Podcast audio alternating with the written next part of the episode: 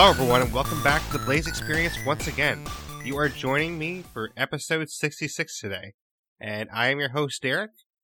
We are here to talk about Dead by Daylight today. This is actually our, our second Dead by Daylight podcast, and we are coming back for our monthly series.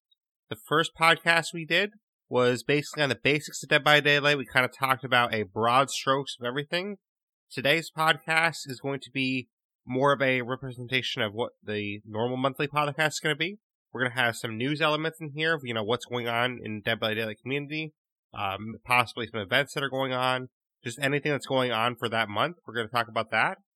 And then we're going to talk about a topic more in depth. Today's topic is going to be on survivors, and we're going to talk about tips for survivors. So basically, ways that you can survive more as a survivor and things that you should be doing or possibly shouldn't be doing.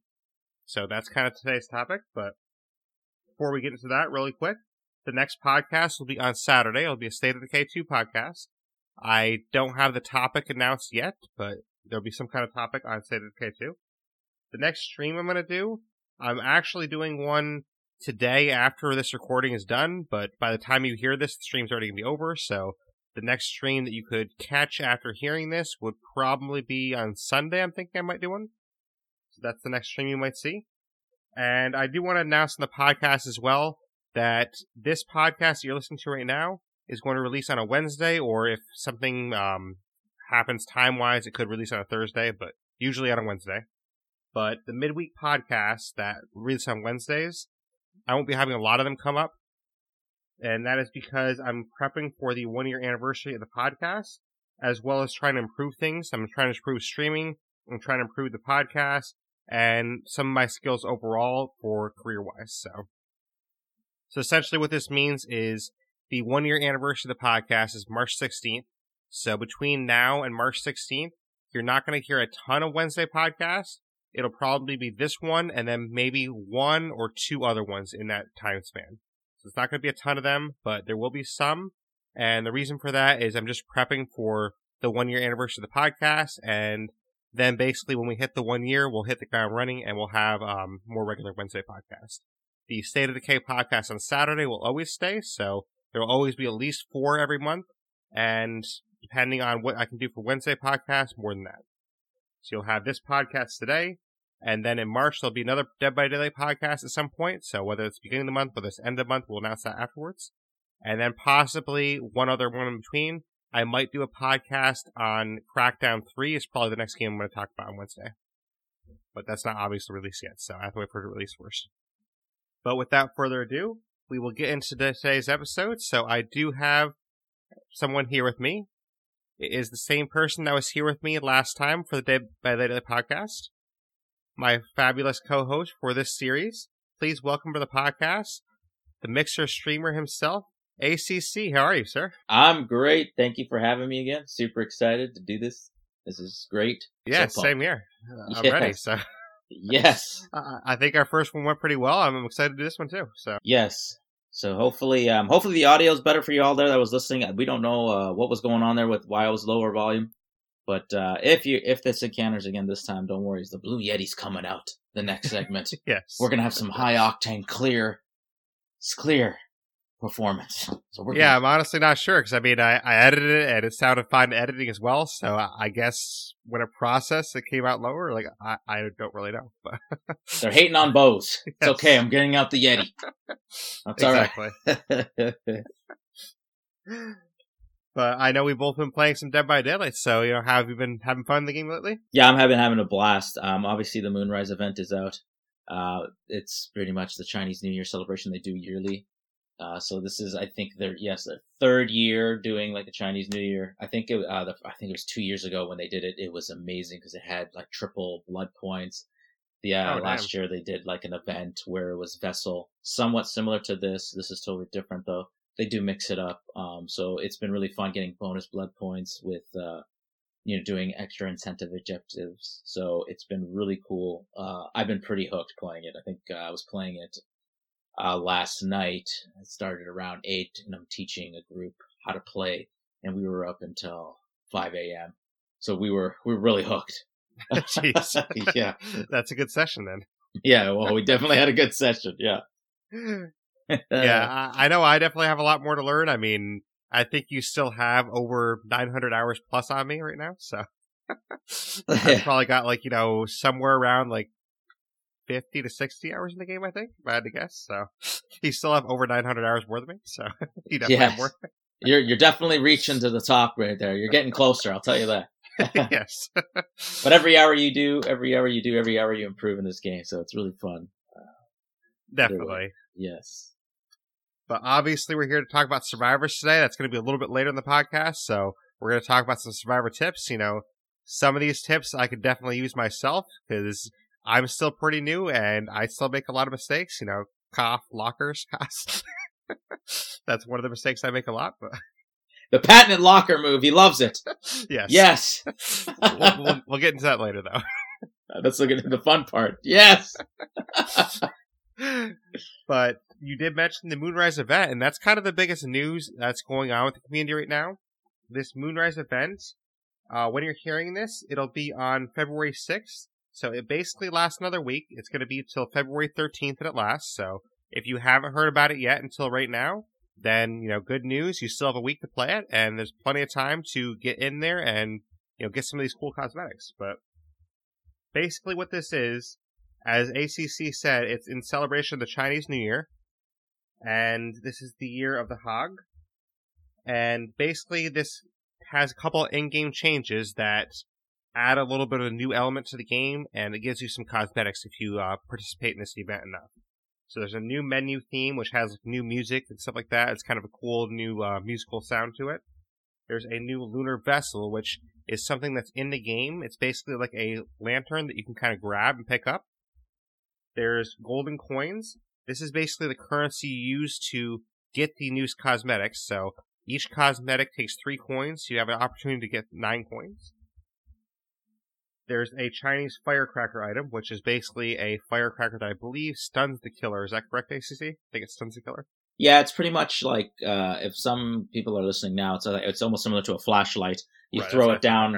Yeah, if he grabs you, puts you on his shoulder, someone comes by and just drops a firecracker, it blinds him, and uh, for about a second or so. Uh, so yeah, it's pretty much similar. So yeah, the, another thing they actually have is a new item, or technically an old item if you played the, the previous events, but there's the red envelope is back. Basically what this does is if you play the red envelope as offering, then it actually activates more lunar vessels in the map. So each map starts with two, and then if you put envelopes in there, you can get up to, I think it said seven when I read it, but that doesn't really make much sense to me because if there's two and then each survivor uses one envelope, wouldn't that be six? So maybe the killer has a chance to get one in there. Maybe that's how there's seven. Yeah, yeah, they throw in the bonus there. Uh, obviously, because once the killer does the hook, he'll have more of an opportunity to run to the vessels and break them. Okay, gotcha. So Yeah. that's why there's possibly a seven. Then. It's Yeah. probably pretty rare to have seven in there, but I guess it's possible. So, but there's the lunar hook, which honestly I couldn't find out much about this. I don't know if you know much about the lunar hook, but I guess it's like a different hook. Yeah, it's a decorate. It's it's pretty much uh, a decorated hook. Okay, So there's you're nothing, like looking- new about it. It's no, it's got like a Chinese confetti with you know obviously fireworks ready to blow off once the killer hooks hooks you as as well as you know the generators are decorated. So if you complete a generator, the fireworks go off and everything. Yeah, in celebration. Yeah, and those generators, when I first saw them, they definitely threw me off. I remember I failed the skill check, so I looked at the generator like, wait, what, what what's this little thing at the generator? so I failed the check. Yeah, you thought it. You thought you failed at this. Now Yeah. you know that happened to me too because I didn't expect the fireworks to happen. Yeah, So I was like, "Whoa, what? Whoa, what happened?" and then we you actually failed. Yeah, Yeah, yeah. We're all right. so it's funny because you think you failed, you didn't fail, but then it actually caused you to fail. Yes, pretty much the case. So if you're new to it and you get startled, don't worry. yeah, it It's actually a good. It's actually a good thing. Yeah. it's kind of funny though, but that's sort of what the uh, in-game changes are. I did mention new skins, so there's three new skins. There's two survivor skins. One is for Ace Visconti. One is for Fang Min. Basically, Ace has like a red. um I don't know how to describe it. It's like a red fluorescent or glowy uh, suit. And then Fang Min, she has like a full-length red dress. That's uh, actually pretty cool uh, cosmetic. The Huntress, in my opinion, is probably the best one. I'm not sure if you agree, ACC, but the Huntress is like a really cool uh, pig mask and decorations, and it's hard for me to describe it, but the Huntress one looks amazing to me.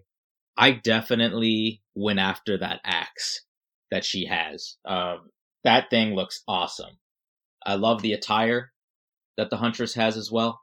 And yeah, the boar mask, which is cool that I haven't got yet. Uh, so the next one I'll be getting is the the, the Huntress because I went all Fang Min. I got her, her her face mask, her face cosmetic, and her whole dress. Now I'm going at after the the suit of the Huntress and the boar mask. They're, I think, yeah, the Huntress definitely is the coolest looking out of all of them. And now, see, the way you're talking, it has me uh, potentially confused on how this works because I thought it was supposed to be three golden coins per um, cosmetic. Is that basically one coin per item, and that's how you get the whole set? That's right. So you get okay. nine coins you will earn total because of the three characters. So you'll have, you know, to pretty much you're getting their their bottom half, their their top, and then their their mask, their face. So that's pretty much it. It's one each you can purchase, and then boom. And that's yeah. nice at least because that makes it so you don't actually waste coins. So like, say you only got five coins, you could at least get two cosmetics out of somebody else instead of all three. So you at least don't waste your coins. That's nice. exactly. You go for what exactly you want. So for me, I went for Fang Min right away. I went for the dress, and then uh, you know I wanted that Huntress axe. Make sure just in case I don't get to six and uh, you know that's what I ended up doing. So I ended up getting her dress, and then the third coin, I got the axe, and then went back to her getting her full face cosmetic. Yeah, so you really get to choose what you want to do. Well, for me, I've been an underachiever so far, so I still only have one coin, but I'll, I'll have to keep playing uh, and I'll get some more coins. you will definitely get there. We got to get some games into for sure. Yes, definitely. Maybe after the podcast we can get a couple in. So I think it's a good idea. I'm already excited. Let's do this. The problem for me in getting coins is I have yet to get a vessel and escape with a vessel, and that's how you get the most points. And we'll kind of explain how that goes because we did talk about nine coins. Uh, basically, the first coin costs 100 points, and then every coin after that costs an extra 100. So coin number two costs 200, coin number three costs 300. So essentially, if you wanted all nine, coins, it's going to cost you, I think, 4,500 was the number. So basically, you have to really ramp up there. So you're probably going to get, most people will probably get enough for three coins to get a full set, but I would say not as many people are going to get uh, two sets, and then probably only the most hardcore of players will get all three sets. Yeah, definitely the hardcores will get all three sets, depending if they like it, the cosmetics too. Like I've been playing it pretty hard. I've got, um, I'm going for my fifth coin, so I definitely don't see me going past six it's it, it is it is a grinder. You're gonna have to be yeah. playing it quite a bit. Yeah. Yes, I mean if you wanted all three sets, especially with only a week left, I mean you're probably gonna have to play this almost twenty four seven for the rest of the week. So. yeah, you're you're gonna have to go hard. Like last night, I went pretty hard. We were having a we were having a lot of fun, but you know it is a grind. Um, with the pulling the vessel, obviously you get the bonus points if you actually run out with that vessel, you're looking at, and you've done a couple gens, you're looking at a good, good possible 40 to 45 points, which is really good.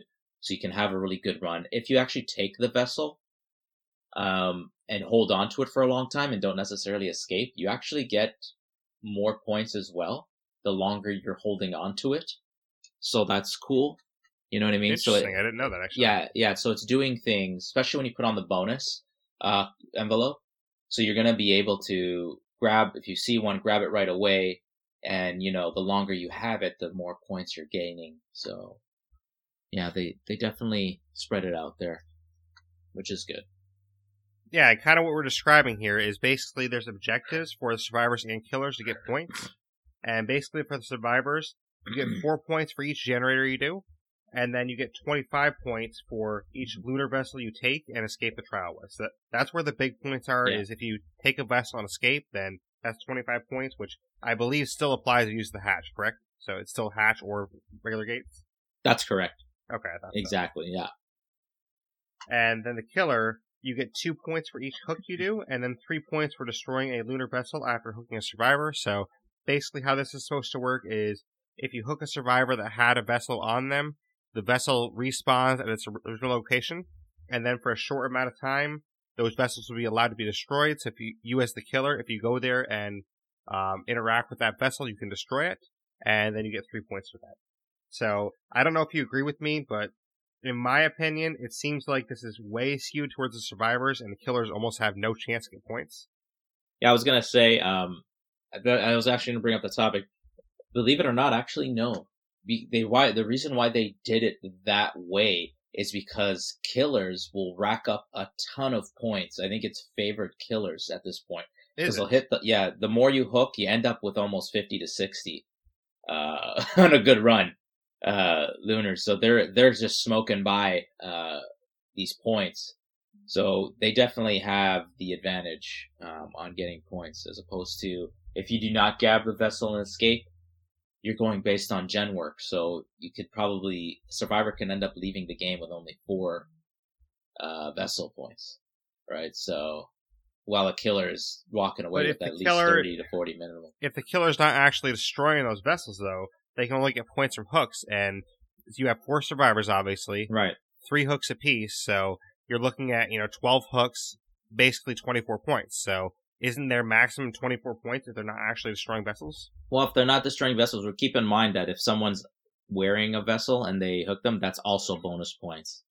But keep in mind, ah, look at see that I didn't know. Yeah, but look at that in a in a in a worst case scenario. Say they were to just get 24 points, that's still more than a survivor would if we did like four or two gens. Right? Two gens is going to get you eight. Four is going to get you 12 or, uh, sorry, not 12, 16. You know what I mean? We're, they're still making more than we would on a, a bad run without running out with that lantern. True. So basically, if, you know, Survivor gets one gen, that's four points, and then a killer, all they have to do to get four points is just hook two survivors, and they have four points right there. So. Yeah, they're they're laughing. Yeah, so they're laughing. Which I think you know, I'm not the greatest killer. I've only played like maybe 20 games or less as killer. And even for me, I think I've only had one game where I hooked less than two people. Like there's one game I just got smoked and I hooked like one person, but besides yeah. that, I hooked two or more. So. Right, right, right. Yeah, it's uh.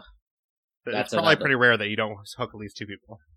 Yeah, it is, and and that's the average. They have it where they try to balance a DBD, you know, to the point where the average, and they did that study where they've seen the average players that get out survive, right? It's it's a it's a halfway, so it's a two two. Two will escape, two will die.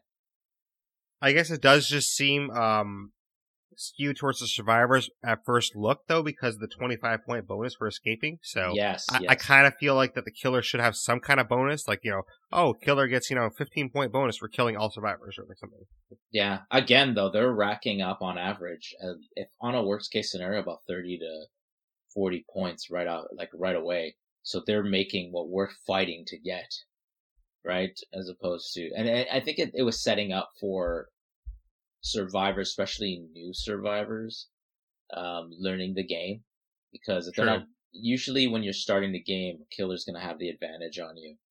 Um, even when you're in the higher ranks, like I'm rank one now. So if we're going to take on killers that are in that rank level, they are vicious and brutal. So I think they're definitely giving us the majority of the points just because um, killers definitely have an advantage at this point. No, I could see that, and and it, it contradicts things too. It, it it makes the team. It depending if you're playing with randoms or you're playing with the team. If you're playing with randoms, you're in a situation too because they're going for the points. So, are they gonna hook unhook you when you get hooked? Are they going to continue working on that generator because they're like, well, I'm going to get four points here. Unhooking him gets me just blood points. I want to get my cosmetic points, right? True, true. Yeah, yeah. I didn't even think about that. So yeah, it really, it really throws stuff up in the air and questions who's going to help you and who ain't. Yeah. Of course, if you're surviving with you know a group of friends, though, it, it's probably you know you split it around each other, so it's probably not that bad if you're not playing with randoms. But if you are playing with randoms, it can be bad. It can be. What I've noticed too playing with the randoms, I last night I ran into only one good random. So one good right. teammate when I was helping out the other two.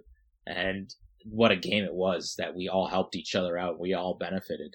We left that game all making uh, the high 20,000s in terms of blood points, almost 30.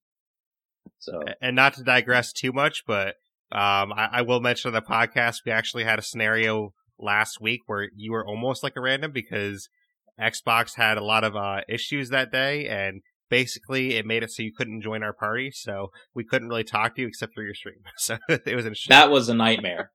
Uh, that was a night. That, that was an absolute nightmare. And all I had to do was gauge to see who was hurt and who wasn't, and uh, I would just run and try and unhook them and then you know bounce them. I was trying to be like, okay, I'm aware. Hopefully they know this. Yeah. I'm well aware. So basically, what would happen is I had the job of you know going into your stream trying to type to you like, "Hey, this person's hooked. Hey, th- th- this person needs help." The worst. I know. I was like, oh my god. I remember like one or two times I actually went into your stream to try and tell you like, "Hey, it's this killer." And by trying to type that to you, I actually got whacked. So and you got whacked for doing it. Yeah, it was it was a rough it was a rough one. Like I wouldn't get notifications that I would get invites. They weren't getting notifications that I was giving them invites. I tried to join their game, and then it would the join game would be scratched off, so it would black it was blanked out, faded out. So I was like, oh my gosh, this is okay. yeah, so Yeah. That, that's Xbox Live. You know, basically once or twice a month without fail, it has major issues. Once or twice a month without fail. which So, has been really weird Yeah. because yeah, it's it's been abnormal to kind of see that uh, they've been having a lot of issues each month lately. Um, hopefully they're figuring it all out. Uh, maybe they're working on some things, but it's been it's it's it's been quite different, to say the least. which oddly enough, I've noticed that um the past two or three months, it's always on the 13th. There's issues. So you know, I don't know if that's like Dead by Daylight related because that's when the rank reset happens too. So Oh yeah, that's right. So like, You're right. you Every, were saying that. Yes. Yeah, every last two or three months, it's been the 13th. It's been one of the two days that it messes up. So you know, the 13th of February, watch out. There's probably going to be some Xbox Live issues definitely looks like it. I'll tell you that. Uh, unless they finally fixed it. Maybe they fixed it, but well, hopefully, hopefully we get no more issues like that with the Xbox Live stuff. You're losing your friends list. It's offline. You know what I mean? And Yeah, this was a worse one because this issue, we won't get too much into it, but basically it was to the point where I had like a black screen and I couldn't actually interact with my Xbox at all. So like, even if I wanted to watch a movie offline, I couldn't even do that. I couldn't interact with my Xbox or anything. That's yeah, it's so weird. Um, you know, since that's happened, I haven't had uh, a smooth stream. Now it's forced me to get a PC, which is a good thing because now I don't have to deal with uh, duplicate pings. That's what I've been getting ever since. The Xbox cannot respond properly ever since uh, they've been doing these fixes, so it's been super weird. But uh, I'm happy I'm getting a PC, so I don't have to worry about that. Exactly. But we should probably stop digressing a little bit. You know, people don't want to hear about Yes. trials and tribulations too much. Dead by Live Light, yes. Dead by Xbox Live Light, yes, exactly. yes. Sorry, guys. So just watch out for the Xbox Live, guys. it's coming to get you. I, I love Xbox, but dang, you know, once or twice a month, every month, it, it's getting a little bit old now. So hopefully they fix it. Hopefully, yeah, definitely. It's definitely different because it's rare to go to these issues, but Yeah, Like it, it wasn't didn't used to be the norm. I mean, but lately, the last couple of months has been the norm. So we'll see. yes, super weird. But you know, with the Moonrise event, we pretty much covered it all. Um, like we said earlier, you know, two lunar vessels start in the trial, and we already explained how you get the coins and things like that. You can get up to seven additional vessels, or up to seven vessels total. Sorry, if all uh, five players in the game actually use the red envelope. So that's the way you can get extras. But basically, you know, that's the Moonrise event. Uh, it's a pretty cool event, and it's fairly simple to understand. You know, just by playing the game, even if you don't understand all the mechanics of the event, just by playing the game, you'll still get points. So you can just play the game normally. You know, play as a survivor, play as a killer normally. You'll still get points, and you can still possibly get cosmetics. Yep, totally. So if you guys are just getting into the game, get in there, have some fun because it's just it is really fun. I like the new added stuff, the added objectives. Um, Absolutely. I I think they're paving the way for again a new end game, and we'll definitely we'll get into that I guess later podcast. But um, it, good things are coming. Definitely. And I will say too that I did look back at some of the previous events. I wasn't, you know, around for the full like this game, but in the previous events, I looked at the cosmetics, and honestly, in my opinion, I think the cosmetics for this event are probably the best ones they've had yet. So, you know, me- could just be my opinion, you know, based on what I've seen. But I looked at the cosmetics that they've had previously, and I definitely like these cosmetics better. So, They definitely stepped up the game with these. They look great. They look cool. They look like you actually really want to go for them, Especially that huntress. Getting... I mean, I'm I'm yeah, super impressed by that huntress. That yeah, huntress outfit, just like it. wow, I can't believe that outfit. Yeah, no, they've killed it with that. It's just really good, um, really good. Because the last time they did something with huntress in terms of cosmetics, it was just plain, you know, nothing nothing to care about. This one, they're like, yeah, we're going all out, so it's really cool. Right, and even the Fang Min looks really good too. I mean, the only one I'm kind of like not impressed with that much is the Ace. The Ace is looking, eh, it's you know whatever. But hence why I said I'll probably go as far as six. Yeah. Uh, you know what I mean? Because I'm just like, I don't care for the Ace one. Yeah. It is basically like a glorified, you know, red tracksuit. I mean, like it, it looks better than that, but like it's it's pretty much you know put a red tracksuit on him and then like you know style up the tracksuit a little bit. yeah, pretty much. Uh, I don't know. They well, they made him. Uh, they made an Italian, pretty much Oriental, right? it's like they got they they revamped Ace the character. I think they should have did it with Jake if they were gonna do it because Jake is an Asian descent, so it would have worked out better. But it was just got it. I don't know where they got that idea. Yeah, they, I didn't really understand that either because it's like the Chinese New Year event. So Fang Min, okay, that makes sense. The pig, or not the pig, but um, The it's the year of the it's Yeah. the year of the pig. So yeah, you know, using the huntress for that makes sense because you can have like the pig mask and right. stuff like that. So that makes sense. But the ace is like ace why? Like, The Italian gambler. like, What about Jake Park? you know, it would have made sense. But yeah, I guess not. so they just Or- threw it out there. Or you would think like instead of that altogether, maybe just have you know a spirit cosmetic. I mean, I know they just had a spirit cosmetic, but like that would make more sense too. You know, based on her backstory. So Very true. But yeah, again, like know. you said, they just launched her Right. new cosmetics, and I know they're gonna do a lot more cosmetics. So, but yeah, I know. Um, But I mean, they could have they could have changed that all up by just timing her launch differently. Like they could have withheld her cosmetics until after this event, or they could have had it you know a couple months beforehand. So they could have changed it up to where like her new cosmetics we just got recently, they could have withheld those to like say March or April, and you know had the new lunar cosmetics instead. Yeah, I agree. Um, whatever they were thinking, they were thinking, and sure, they, they Yeah, went with so, it. hey, yeah, I mean, people are still gonna have fun, and honestly, only the most hardcore people are gonna get past six coins anyways. So it's probably not gonna matter too much. You know, most people will probably pick up the Huntress, they'll pick up Fang Min, and they'll stop. yeah, pretty much, man. So, I, I don't know. You're you're winning when you get six. When you're if you like to get it all, Exactly. keep grinding. Which I don't think I'll get six. I- I'm gonna shoot for like maybe four at least or something. Uh, Basically, I'm hoping to get the Huntress um full set and then Fang Min's dress. That, that's what I'm hoping for. So that, I don't know if that's four or five points, but The Fang Min, yeah. So it's three and six. So you need six if you want the if you want their both both their full stuff. But if you're going Huntress first, yeah, three.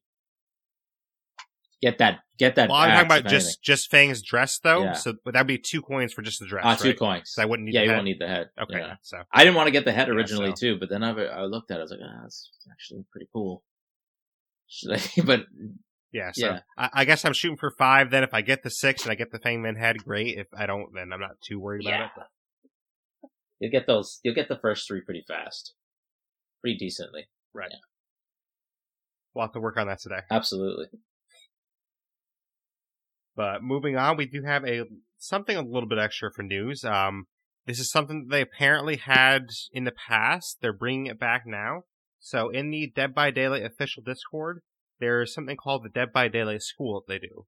And basically what this is, they have teachers that um, kind of tutor people on how to play the game. So there's classes that you kind of sign up for, and the survivor classes are 45 minutes each. The killer classes are 30 minutes each and basically they use um the kill your friends feature i believe to kind of teach people how to do different things and kind of help them improve so you would sign up for these classes by going to the discord using the links provided and you can find out more about the teachers involved things like that unfortunately for i wish i just found out for myself uh, it's not available for xbox right now they have a lot of pc availability and it looks like they have a couple of people that can do it on ps4 but there's no one that does it on xbox just yet so I guess you have to kind of wait for a teacher to be available for that. So hopefully they get an Xbox teacher at some point. But basically, what this involves is there's a beginner class, an intermediate class, and an advanced class for both survivors and killers. So we won't spend a ton of time on this, but I'll just kind of read through really quickly the list of uh, things that you're going to be learning. And, you know, ACC can kind of comment on whether he thinks that's like, you know, good stuff to teach in a class or not. But, uh, the Survivor Beginner class, this includes identifying common tile sets, discussion on meta perks, discussion on common values or times, like times it takes to use self-care, times it takes to complete a generator, time it takes to sacrifice each state on a hook. So basically it's um discussion on kind of like common values and times that you should know to start the game. The intermediate section, this is basic pallet looping, like bluffing by tossing down pallets when killers respect pallets, attempting to use only one pallet and two pallet before moving on to the next tile, the difference between safe and unsafe pallets, running maze tiles optimally, like running the jungle gym and T-wall setups in directions that give pre-fast vaults over slow mid vaults, and flashlights. And then the advanced section for survivors is advanced pallet looping techniques, like combining pallet loops with maze shack tile windows, when to run the long loop versus when to run the short loop, when to take hits to save important pallets, and methods for killing bloodlust. So I don't know if you have any comments on that stuff, ACC, but it sounds like really good stuff that it's you know important to learn. So I'm glad they're doing something like this. Yeah, it's kind of it's kind of cool. Uh, I wish we had it probably when we first started because when DBD was launched, they kind of just threw you in the mist. You didn't have a tutorial, didn't have help, didn't have schools. So it's kind of cool that they're they're gonna kind of just give you tips on what's best win at certain situations and try to help you out with it. Because there is, believe it or not, it's a really chillax game. It can be at a point, but there's a lot of things you need to learn. Strategy. It's all mind games too, right? So definitely, uh, they're definitely trying to help you with the basics for sure. It seems. Yeah, and if I if they ever come out for Xbox class, I'm definitely gonna sign up for the beginner survivor one, you know, and test that out because there's some stuff in that class I would probably know, like especially the meta perks. I pretty much know what the meta perks are already. I mean, they might you know talk about some that I don't know as well, but for the most part, I know the meta perks, and I guess I don't know the specific times that it takes for like self care generator things like that, but I have a general idea in my head on how long it's to take me. The main thing I would want to know from beginner class is identifying common tile sets because I don't really know anything about that right now. So it would be nice for me to figure out like, oh, this is how you tell this is like this tile. This is how you tell is this tile. So that would be nice for me to know personally. And then, you know, intermediate and advanced. I mean, I probably know almost nothing of those. Like one of the main things I want to learn from intermediate, which probably sounds stupid for people that are experienced in the game, but I still don't really understand what is the difference between a safe and unsafe pallet. So I don't know if you would do ACC, but and a safe and unsafe pallet. Well, I think if I if I have to look at it and think about it, if the only time I think there's an unsafe pallet is when there's uh when you're stuck in a situation where there's none around you after that pallet, and then you're in a place where there's a bunch of ruin where you're in a tight situation. So based pretty much where gotcha. you can't loop back and forth because the killer will just take you out on the other side quickly as opposed to where you have things around or can have you run around and kind of loop and try to see what your next play is. Yeah. So, but I wouldn't really know that that uh, in particular. It probably has something to do with that. Yeah. Yeah. I, that's the only time I can actually see that being unsafe. Right. But moving on to killers, though, they have uh, three classes for killers as well. For beginner killers, they talk about identifying common tile sets, discussion on meta perks, discussion on common values or times, like the times it takes for self-care, completing generators, sacrificing hook states, and discussion on how best to find survivors. So basically it's the same exact thing as the survivor class, except they add on how to best find survivors, but I think the difference is they include all the same stuff because they talk about it from the killer's perspective. So, you know, because it's the same stuff doesn't necessarily mean it's going to be the same exact class because when you take the survivor class, you're probably learning from the survivor perspective. Okay, this is how it is from my perspective. But when you take it from the killer class, you're learning, okay, this is how it is from the killer's perspective. So it's probably a totally different perspective of the class.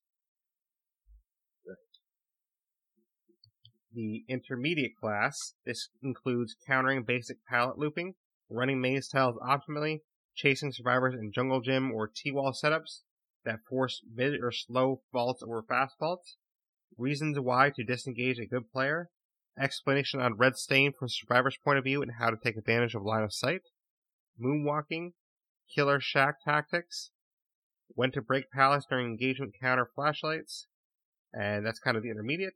And the advanced, they include lunge techniques, pallet mind games, when to slug or not slug for pressure. So they definitely have a lot of stuff included here. And, you know, honestly, if you're someone that's on PC or PS4, I would probably recommend taking all six of these classes because what do you have to lose? I mean, you're spending, you know, 45 minutes or half an hour and you're, you're going to gain something out of it. Like, even if you know like five of these things, but you don't know the sixth one, you're still going to learn that sixth thing. So, you know, anyone that is available to take these classes, I would definitely recommend doing them.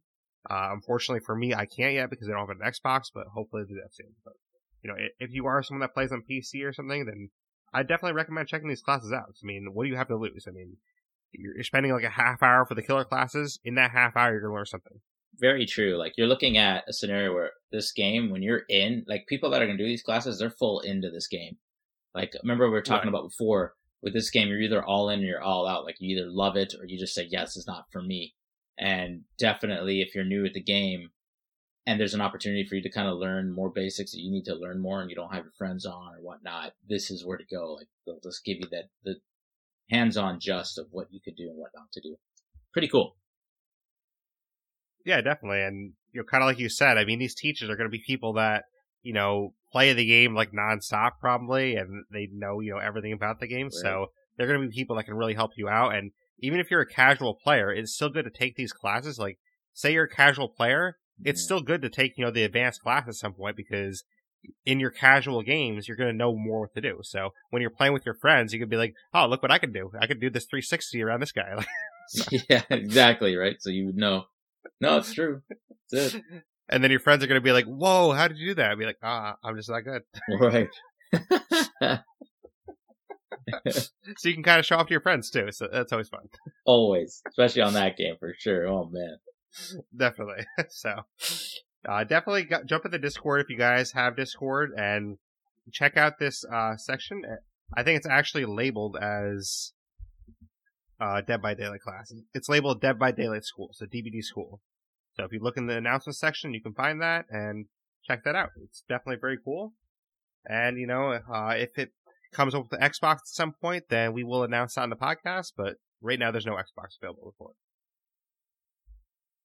But that being said, um, unless you have something else, ACC, that's pretty much the news that's going on in the community right now. I don't know of any, you know, other big news that's uh, out right now because the Moonrise event is basically the main focus right now. Uh, that's the main focus. There is obviously March is around the corner, so that comes to about the three month mark where there will be a new killer survivor, pretty much a new chapter into the game. So um, there's already teases about a March 27th date where we will have a launch of either a new trailer or the killer is released that time. So if it's the 27th, that means a week prior or a few days prior, we're going to get a, a really epic trailer that teases us on who the, who the next killer may be in Survivor plus new map. So uh, every three months they, they generate something new. So that excitement for next month, it's going to be something good. So maybe we'll have to hold off on our um, third podcast until later in March. Yeah, I, th- I think I think we'll so. definitely hear news after the lunar event. I think early March there's going to be a lot more whispers um, on what's going to happen. We might even get the trailer sooner than we think. So, um, yeah, it's it's going to be exciting.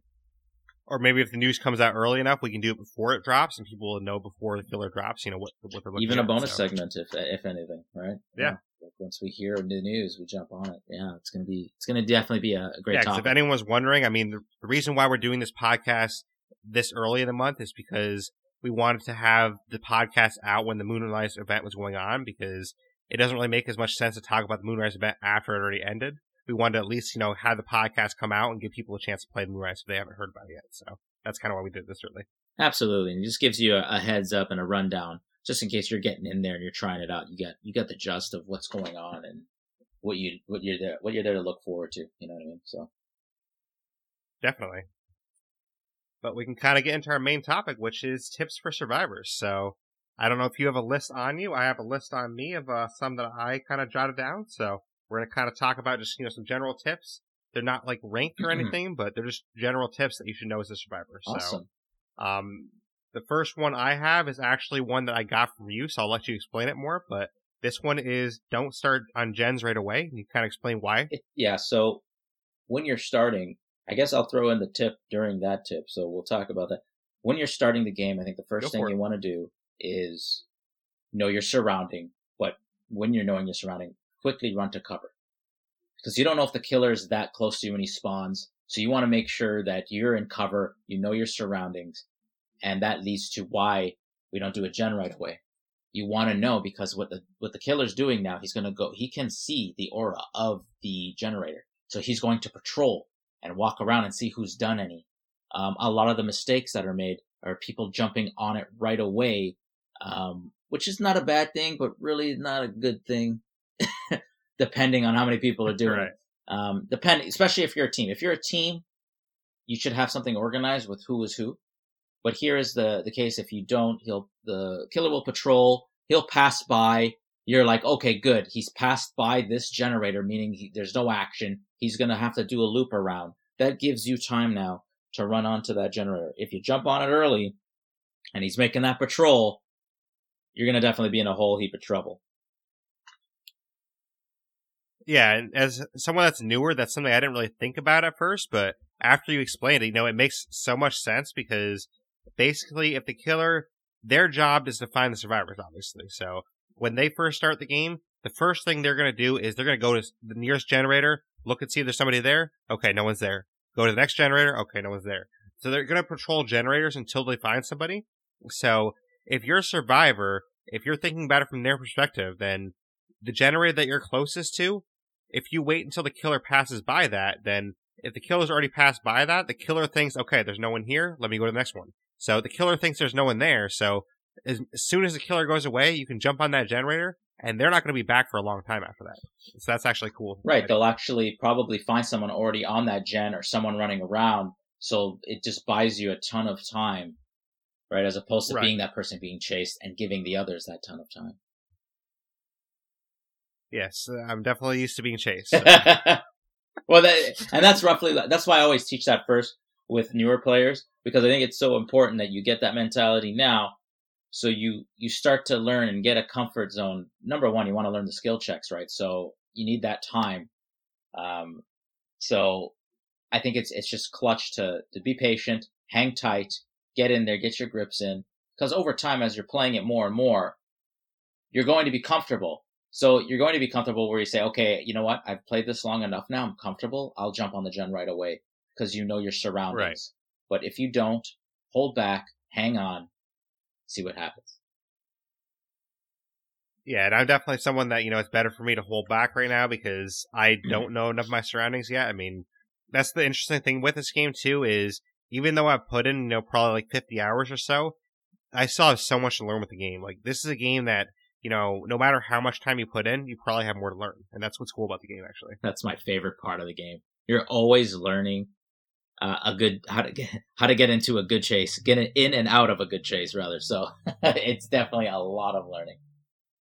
And especially when they um change perks or they come up with new perks or if there's new killers that enter the game, that totally changes the meta and then you have to learn how to combat that killer. So there's always something new. Especially, right? Yeah, you're unlocking a perk and a perk that has an ability. Like we'll talk barbecue and chili right quick. That you know when a killer hooks you, he's able to see you for four seconds to see where you are. Right? You got to learn what counters there's are there are for them, which is hiding in a locker. But we'll get further into that down the road. It's just it's, it's exactly yeah, it's your favorite exactly. So one of those things where you need to know. Right. we'll, we'll we to definitely will. It's gonna be great. But um, the next tip we have is to use a diversion to get an unhook. So basically, what this means is don't unhook when the killer is right there. And this is something that you called uh, farming, which I guess a lot of people probably call it that. But I think there's a sense that some people probably do this on purpose, yes. But I think newer players definitely do do this unintentionally because their goal is like, oh, I want to save my friend. You know, this person's on my team. Let me save them. Let me get them out the hook. And they don't really realize, okay, the killer's right here you shouldn't do that because the killer all they're going to do is tunnel that person they just hooked. So there's probably a lot of people that don't understand that and they do it unintentionally too. Yes, it happens a lot, especially of course newer players. Um, you know, you're just in a chase. You- You're really just in the suspense of running. Your, your mind is not really focused. You're just trying to survive. But then you see someone that's hooked, and you're like, "Oh my gosh, let me save them!" And then start running. That essentially is the worst case scenario because you put yourself and the person that was just hooked in critical danger, right? So if you're running, you do the unhook and you hear that heartbeat and it's close, you're pretty much signing another hook to your to your to your rank. If if not dying instantly, you're putting yourself in a second hook. So you definitely Right. do not want to put yourself in a situation where you're around the survivor that's hooked, you're hearing a heartbeat, but yet you're gonna go and unhook. You definitely don't want to do that. What you want to do is wait. See if that killer is a camper that sticks around patrolling the area, or the killer's like, okay, let me go on to the next bait. You know what I mean? You definitely want to be patient when you do that. Yeah, and this kind of ties in with another tip I had too was, you know, if you haven't been hooked yet, then take one for the team, which this also applies the unhooked too. Like, I notice what you do a lot to try and be a team player is, okay, this person's already been hooked twice, like one more hook, they're dead. I haven't been hooked yet, so when I unhook this guy, I'll just kind of sit back and let the killer hit me to kind of distract them. Yeah. Yeah. So if you're getting in a, si- si- that, that, I do that a lot where I'm in a situation where, yes, someone's down to their last hook. And you, remember, we need each other. As survivors, you need to be together. Right. You need to work together. One less survivor severely decreases your chances of survival, depending especially how many generators you've done at this point. So if there's someone down with two and all of a sudden I hook and all of a sudden that heartbeat came out of nowhere, which happens because the, you know, killer gets out of a certain distance. He knows his, he knows his range Or it's Myers. or Michael Myers, for instance, where you don't hear anything. You know, you, you want to make sure that person's good. So what I would do is get that survivor to run, get some time, and then have the killer focus on me, and I'll take a hit and see if they can. They don't care about that other one. They're just going to come for me. Which usually the case. It's a 50-50 because sometimes, uh, depending on the rank of the killer, they want to tunnel you, meaning they want to get the kill points, end that person quickly, eliminate that person, so there's few of us left. So it all depends, right? But yeah, you definitely want to be aware of that. But this is where some perks can kind of come into play and help you out too. Um, like use borrow time a lot, which I don't know if you want to explain that real quick, but borrow time actually helps in those situations. Yeah, borrow time's a great time. I, I love it, especially endgame. Uh, what's great about it is that it, it gives you a certain amount of time, I believe it's 20 seconds, where you have time, an extra amount of, it's like a second life. So if I was to unhook my survivor, the killer has to be around. I'd actually, you actually need the heartbeat because that activates borrowed time. So if he goes and, you know, we've activated all generators, the escape gate's open, this will give him a chance to escape, meaning he'll, I'll unhook him, he'll hit him. Usually it'll be an instant down because you're in a dying state, but I've given him this borrowed time where it gives him a window of 20 seconds to try and escape and uh, get away from the killer in order to survive or at least drop after into a dying state. After that 20 seconds, you'll go into a dying state and then we can come in and heal them up. So it gives you a chance to kind of just get away from that killer, which is very, very good. Definitely. And which goes without saying too, a lot of these tips we're going to give are tips for, you know, trying to be a team player and play the survivor role effectively because you can technically play survivor as, you know, a one man show and just kind of, you know, go for the hatch every time, not care about your teammates, but that's not really what we're trying to promote. We're trying to promote, you know, playing as a team. So, you know, playing as a team does mean that sometimes, okay, I haven't been hooked yet. Let me take the hit and let me lure the killer away. Right, exactly. You definitely need to do that. It's it definitely a strategy. It's it's funny because we're talking about not unhooking someone when the killer's around, and here we're telling you there's a perk when that happens to actually give you extra time. yeah. Of course, there are situations though where you can, you know, play as a team a little bit too much and get yourself in trouble. Uh, I remember a game we had last week where you were hooked in the basement and basically we had the exits open. Our whole team was ready to escape. We all ended up going back to try and save you and all four of us ended up dying because of it. So. Yes, and it was funny because that situation, everyone's hesitant and scrambling, not knowing what they should do at that moment. And I'll give you a perfect Right. scenario of how last night it was almost a similar situation because I'm teaching two people. So I was, you know, I was um, pretty much being chased the whole game, and we managed to get all gens done. This killer could not get me. Guess what? Gets me in the end there, where I got tied up in a corner, and that was it. So grabs me, puts me in a hook. We had a rando and my two survivors in training. So they were like, "What do you want us to do, AC? What do you want us to do?" And I'm like, "Okay, what you're gonna do is you're gonna bring your booties over here, because what we're gonna do is I'm being camped, so the killer's staying right there. He's like, you know what? You've given me hell this whole game. you're dying. So I said, this is what Right. we're going to do. And the team came together. Even the rando came, which we had no audio contact, but the rando got the just. I'm going to divert, I'm going to distract this killer while the other two, one will distract on the other corner. So we had the pretty much alpha on this killer where one was on one side, the other was on the other. And this killer was like, "Oh, I want him, but I don't know. I want to kill. I want him dead." And oh, so and then the third would come in, unhook me. I I looped over the the window. Boom. We all ended up surviving that because we ended up working together. There was no hesitation.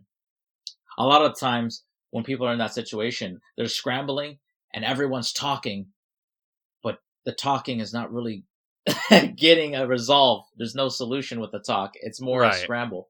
So yes, you, you end up getting yourself killed in a situation if you can't communicate. But if you can, there's a chance. But if you're in a basement with a uh, with a Leatherface, that's a tough one.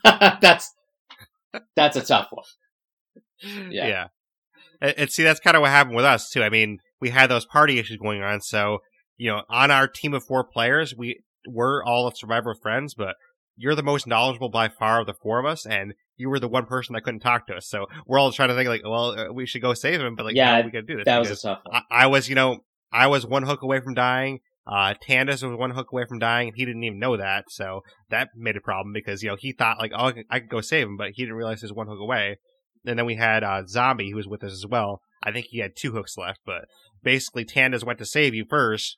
He didn't realize he was one hook away, so he got you know knocked on the ground and taken away. And I was kind of waiting by the exit. I'm like, well, I'm one hook away, so I'll, I'll kind of like stay here just for a second to see what what, what I need to do. I don't know So- exactly. and then, you know, I, when Tandis died, I'm like, oh shoot, well, I have to go help out too. So I went to help out. The zombie got taken down, and then it was basically me trying to save you. And I went to try and save you. I got you out the hook, and I got knocked down, and then you got knocked down. So Exactly. I think a perfect example of that is exactly without communication, look what happens, right? Even Yeah. with one, it severs all. So yes, communication is definitely key if you're bringing in a team together.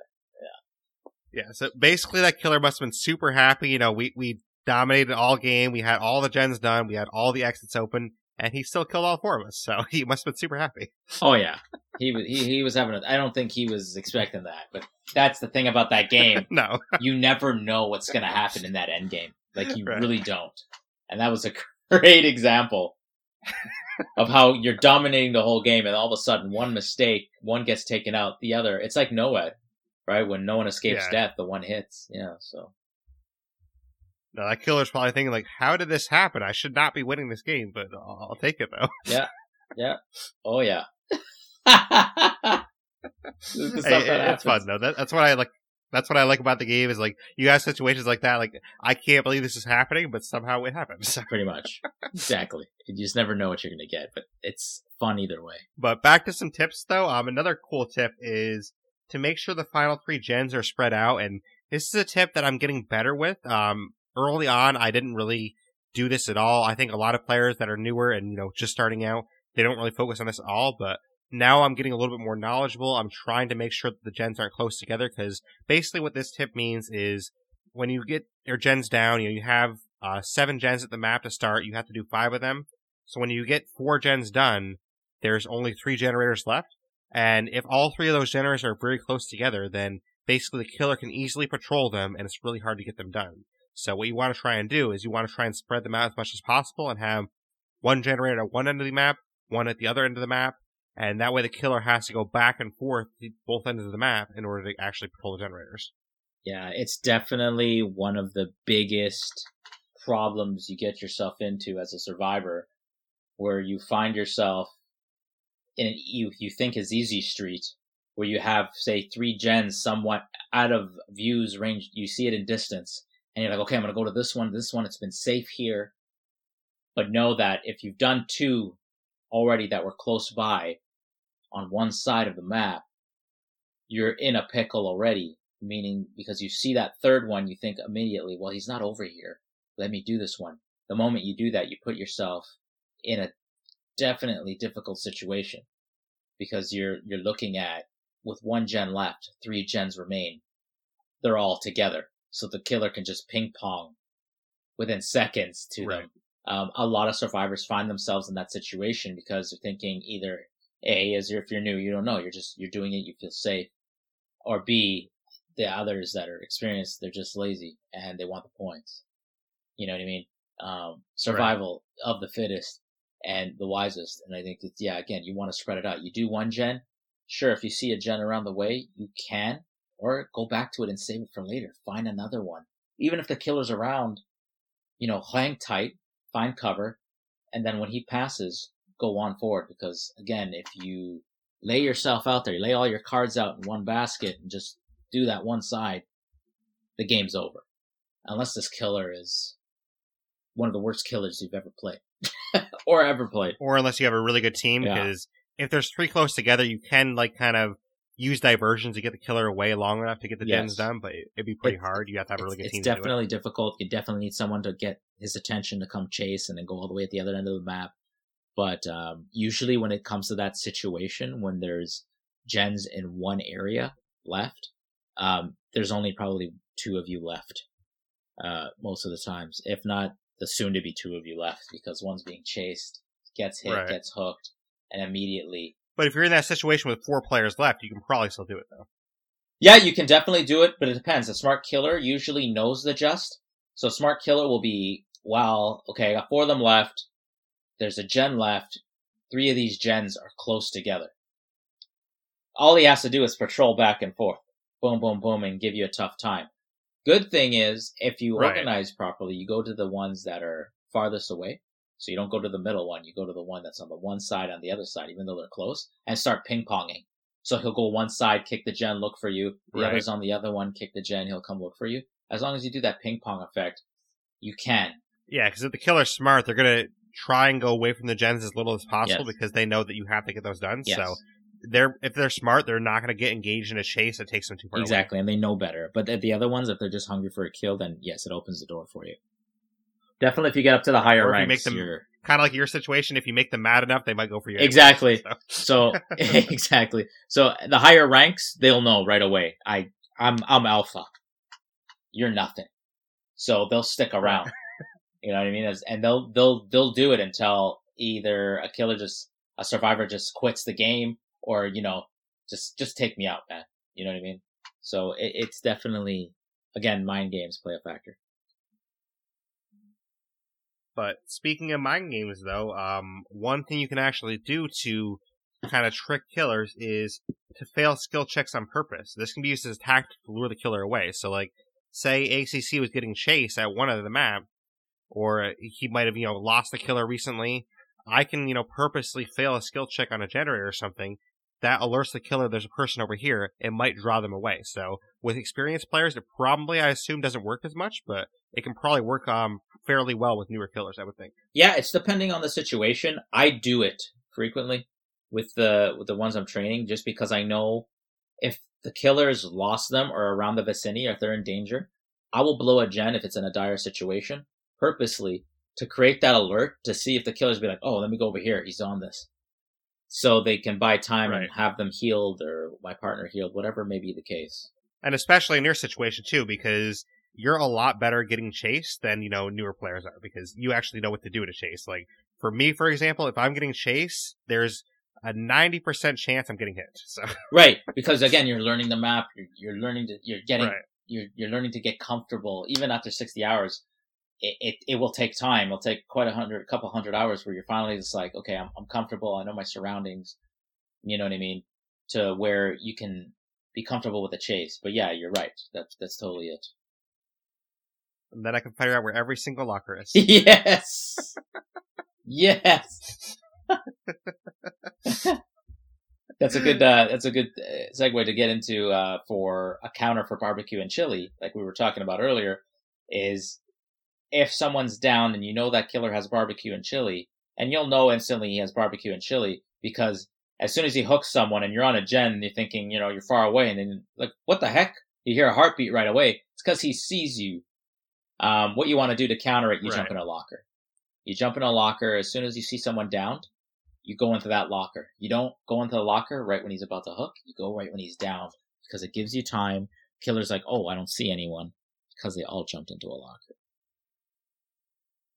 and since you know we're kind of on the subject now, um, we've sort of been teasing it the whole podcast. My you know affinity for lockers here. So one of the tips we have is don't use lockers. And I put a couple question marks after that because I still don't really understand this tip. I mean, it, it, seems like maybe, you know, 75% of the time, if I'm getting like chased by a killer or something, or I'm injured, if I hop in a locker, it seems like 70, 75% of the time, the killer doesn't check there. And they probably don't check there because they're thinking I'm not going to be stupid enough to jump in a locker, but I, I am stupid enough to do that. So they don't actually follow the meta there. You know, they're not thinking one step ahead of that. Even they're they're not thinking, okay, well, he's not going to be stupid enough to do this, but if he was stupid enough, maybe he's going to be here. So, seventy five percent of the time, it has been working for me. But as you explained to me, at higher ranks, it won't work at all. So. Yeah, they'll know the just. I think it, it you use it at the right timing. Like for instance, if you're doing a generator and he's on the way,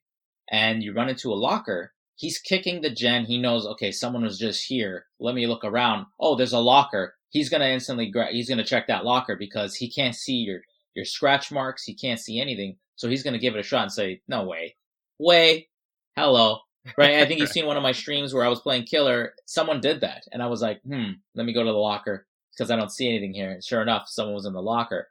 So that's one of the situations where you're put in into. Now, if you're in the middle of a chase and you know he's seeing your scratch marks and whatnot and then he semi he kind of loses you near the ruins for a little bit and you see a locker and you jump in. Big mistake. Because what's going to happen is he's lost you he sees the scratch marks it ends somewhere around the area where the locker is he's going to grab you. Because he knows right. you're in that locker or he's going to shoot for the stars and see if you're in there. Now for instance, if you are in a situation where you hear a heartbeat, he had, you don't know if he knows you're there and that whatnot. Let me jump in this locker. He runs around, does his patrol, he gets out. That's another idea. You know what I mean? Or you have to keep in mind another reason. If he's chasing someone, his mind is focused on taking that survivor out. You can jump in the locker if you're nearby because he doesn't know. He's unaware. He's focused on getting that survivor. So right. if you're gonna in the middle of a chase to go in a locker, the only time you're going to do that is if he's about to hit you. It's a good counter, which I do. They're about to swing and hit me. I run into a locker right a quick. He misses. I jump out and, and run again. You know what I mean? Um, I'm not staying in there. Yeah, it's it's just. I mean, it, it seems like it has worked for me sometimes though. If um I'm in a chase and I get like you know the escape notification that I escaped their mm-hmm. chase, and they kind of lost me for a second. If they lost me for a second, then sometimes I'll like stop running, I'll walk a little bit and then jump into a locker that's nearby. Like I won't run into the locker because if you run into the locker, it's going to show scratch right. marks. But if you walk into the locker, it's not going to show scratch marks. So sometimes that's how I lose them is like they're, you know, they just lost me. They're looking around. Okay. I, I just lost them. They're somewhere nearby. So I stop running. I jump to the locker real quick. They go by me and then they jump back. Right. And it, it can happen it does happen, right, with the high, and higher rank. But when you get to the lower ranks, so when you get to the the ranks where, you know, the more experienced, they're gonna know. I'm gonna check that locker. Especially, right. You never want to go in a locker if you're playing against a huntress in that kind of situation because what happens is she throws hatchets at you and where she reloads her yeah, hatchets. I remember I did yes. that time. yes, exactly. Yes, you did. Oh, yes, you did. yeah. I said, you don't want to go in that locker, that. Uh, Blaise. He went in there and he's like, oh, I want to try it. I was like, well, you know, she gets her hatchets there. And sure enough, I think she went to go reload her hatchets to her surprise. She's like, oh, there's a She was introduced to the Blaise experience. So, yeah. so I forgot about that. That was amazing. yeah, we had a good laugh on that one. Although you could see Blaise definitely defends the locker, which I I say yes, you can use it to your advantage, but you got to be really, you got to be smart when you're doing it. I, yeah. I think part of my affinity with it though too is like if I'm injured, which I am injured a lot in this game, you know, don't get me so that's part of my thinking yes. here is if I'm injured, then my blood trail, if I jump in a locker and I wait for a little bit, that blood trail is going to disappear. So the killer is not going to know where that blood trail is. Yes. So like, especially a lot of situations I do use it, which we didn't mention this situation yet, but say I just got unhooked, the killer's, you know, somewhere else on the map. They're going to be coming probably to that hook to find out where I went. What I'll do is I'll try to run as little as possible and then kind of jump into locker that's a little bit farther from that hook. Let my blood trail disappear. Then by the time they get there, the blood trail's already gone. There's no scratch marks, and they don't really know where I am. So that's where it sometimes works out for me because they're gonna think, okay, maybe he's in a locker right next to the hook. But if I walked a little bit away to a different locker, that's sometimes where I can get away with it. Very true. But the problem is as well, they won't see your blood, but they can hear you squeal if you're wounded. So Oh, in the yeah, locker as so well. if they they can hear you. I yeah. didn't know that. So, if they hear that, obviously they're gonna be like, "Where the heck is this guy? Let me check here." And then boom, sure enough, that's what happens. So unless you have Iron Will, which is a perk where it eliminates your your pain when you're in a wounded state, people, Iron Will is a great perk for. That's what I use. It's one. It's definitely my one of my favorites. It's when I'm hurt and I'm being chased and I may have lost this killer. He is looking for me, but he can't hear me in pain and agony. Ah, right? I'm I've got Iron Will, so meaning I can keep quiet. so I probably need that perk then. It's a great perk, Jake. Uh, where, where you unlock it, or of course the Shrine of Secrets. Actually, there's a perk. Actually, if, uh, just uh, for a sec here for you, I was thinking about you, Blaise. There is a perk that's on the Shrine of Secrets right now that I'd say you consider unlocking because I just got it because I, I, I was like, oh my gosh, like this is cool. I could I want to use this for fun. It's called diversion, and what diversion is, you actually have a pebble and you can throw it, and what it will do, it, it will rake an alert as if you blew a gen or you've jumped over a pallet to to allure the killer to that direction, which is completely awesome. It's just incredible. and I was like, oh my gosh, because I see my friend using it the other day. I was like, oh my gosh, what is this? He goes, it's in Shrine of Secrets. It's one of the new survivors. So you can actually pick up a rock, and how you regen the rock is you have to be in the killer's uh, heart radius, and it it kind of it reloads the rock for you. So something kind of cool there for you because I know you would like to to kind of play those kind of mind games, which is cool, right? You can divert, make a sound there, and kind of get you. It'll probably take me a little bit to like learn how to use it effectively, but it sounds yeah. So it's on the Shrine of Secrets right now until till about seven Eastern. So when we hop on there, maybe take a consideration consideration on it. Actually, I'm gonna try it when we play because I haven't tried it yet. yeah, I'll definitely check it out. Yeah. but um, we have some other tips, of course. So one thing we talked about earlier in the podcast is we did talk about the basement a little bit, and I wrote a tip that's you know basement equals bad, which you can kind of explain why the basement is so bad and kind of why you shouldn't go in the basement. if you're gonna go hide in the basement when you're, you know, if you know a killer's around and you're hiding in a basement, the basement is every survivor's kryptonite, and what, and that is Definitely. that is the home base of that killer. Meaning those hooks, when you hook someone in the game, so when a killer hooks a survivor in the game, if they die, what happens? It disables that hook. That hook is no longer usable. Now, in the basement, they're they're always usable, so they'll never break. Um, you go down there. Number one, you put yourself in the situation because there's one way in, one way out. So killer, you go down there to hide, and he knows you're down there because there is a perk that it'll alert you, it'll alert the killer that you're down there. So you go there hiding, he grabs you, he takes you, and there's lockers there. There's a few lockers there. There's a few corners. There's yeah, plenty. he can grab. I've hidden them before. Exactly. It is a death trap. So once you're hooked there and a killer camp, so you're in a tough situation getting your, your teammate out of there. Uh, because, yeah, there's one way in, one way out. Especially if there's a Leatherface where he has this way with his chainsaw where he kind of just has a swerve motion where you really can't juke it. You just gotta hope he hits a wall or something. You're in a tough, tough situation. So definitely want to avoid the basement unless, you know, you know the killer's out of sight. And now, out of curiosity, is there one killer in the game that you think, if you're in the basement, it's actually a little bit easier to escape that killer? Like, say that killer's coming to the basement, is there one killer that's a little bit easier to get by? Yeah, uh, anyone but Leatherface. Maybe Hillbilly. Anyone below the Uh. Hill, Hillbilly is um, definitely he has a chainsaw as well, so it'd be tough to run and, and gun, but you still have a chance. I think it's more um, Leatherface can just completely. That's why a lot of Leatherfaces, when they get you down there, they definitely, definitely are going to hold their ground if they know you're there because you can't get out. He can block that whole stairwell, use his chainsaw, and chop you all down. It's over. Yeah. Because for me, you can tell me if I'm wrong on this, but I was thinking, um, for me, the best one to escape the basement with be would be the nurse because the nurse is the slowest killer. And yes, they had that blink ability, but that blink isn't going to really do much on stairs. Like that blink is probably not the best suited for stairs. So I would think the nurse is probably the easiest to get around. Yeah, if you if you know what, uh, like we talked about briefly last time, the nurse is probably the best killer in the game. If you can get her down, she's to learn, to learn, but learn, but but if you can hit, she can hit you. You can run up the stairs, but if she knows how to use that blink, she can blink up there and get you. Um, but yeah, definitely, she's probably one of the easiest ones. Um, Freddy Krueger is definitely easy because he's got to put you in the dream state first, and that takes a few seconds for the you know you to be put in a dream state, so you can right. get out definitely too. That's another easy That's one. True.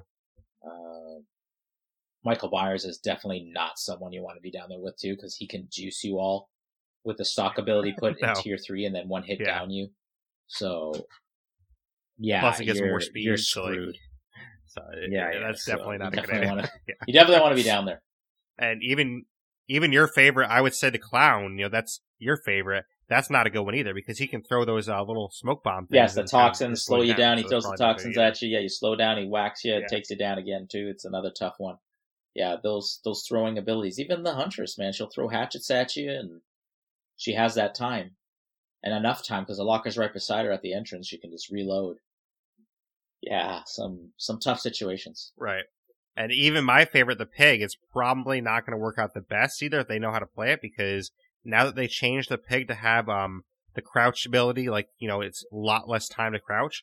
They can literally just crouch next to you and then use their ability to um have the ambush attack exactly. and get you really fast. So exactly, that's not like what. So y- there's that other situation where you're put into right, like depending on what killer, but you just don't want to be in that situation at all. It's the worst thing you can do to yourself to get in that basement and get yourself into trouble. Now, of course, there are situations where, like, obviously it's not your fault. You can't avoid it. I mean, if the killer gets you down and you're fairly close to the basement, they might take you to the basement to hook you. And that's a smart play on their part because then the survivors are going to have a harder time um, rescuing you. So basically, you know, that's the only time you really want to go in the basement is if you're trying to rescue somebody. And even then, you still don't want to go exactly. there, but you kind of have to. exactly. So get just don't go to that basement, especially when you're starting. Retreat, retreat immediately. I mean, think of any horror movie you've seen. You know, does it ever end well in the Usually basement? Not. Usually not. Exactly. So get out of there. Don't get yourself into that pickle. And don't hide in lockers like I do. Definitely bad, especially if someone's been unhooked and the person that was unhooked, the killer sees running out, but he goes down and he's like, "Wait, someone unhooked you. I didn't see the one coming. I didn't see the one that unhooked you." And you're hiding in a locker. He's gonna go down and yeah. check every locker. Yeah. I did actually have one time. It was only one time ever, but there's one time. There's like four lockers in the basement. The killer checked like the first two. They didn't check the rest, and I was in one of the other ones. So I did actually work out one time.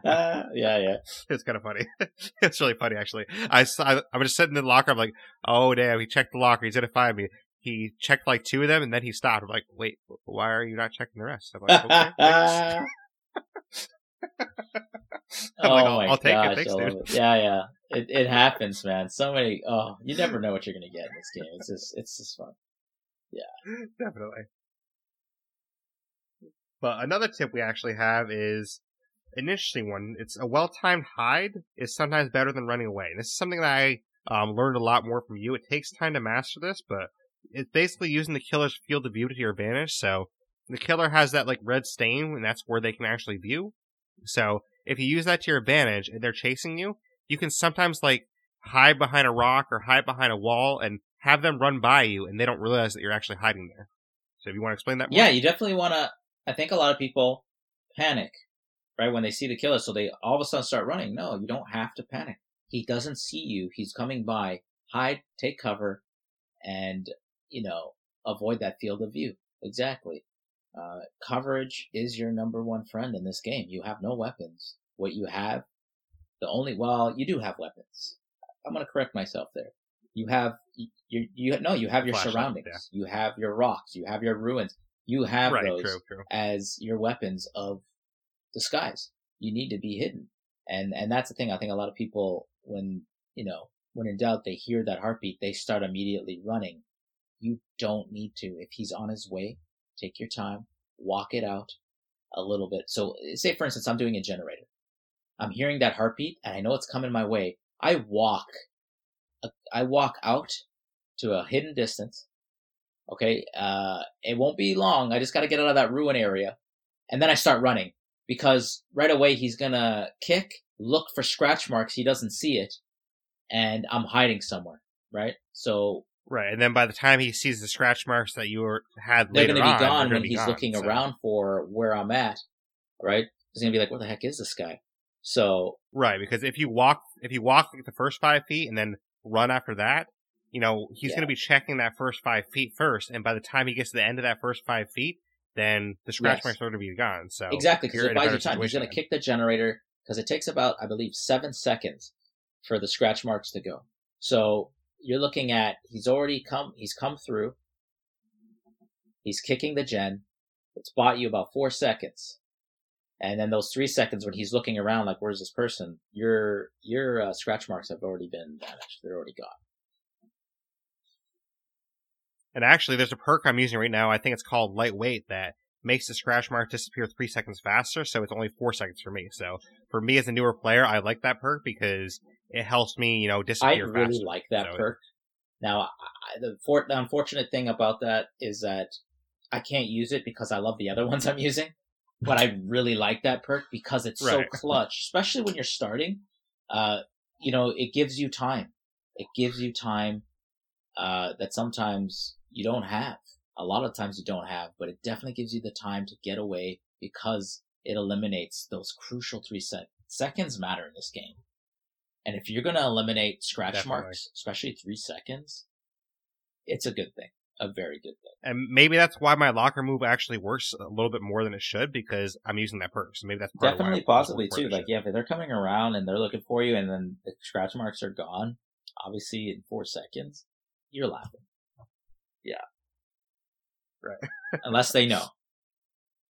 But yeah, so you know, try and learn those hides. I mean, it does take time to master this. You know, I've done it a couple times where it actually worked out pretty cool, and ACC can do it pretty well. But it's not something that you're going to Mhm. learn overnight with the, you know the when to hide and when not to hide.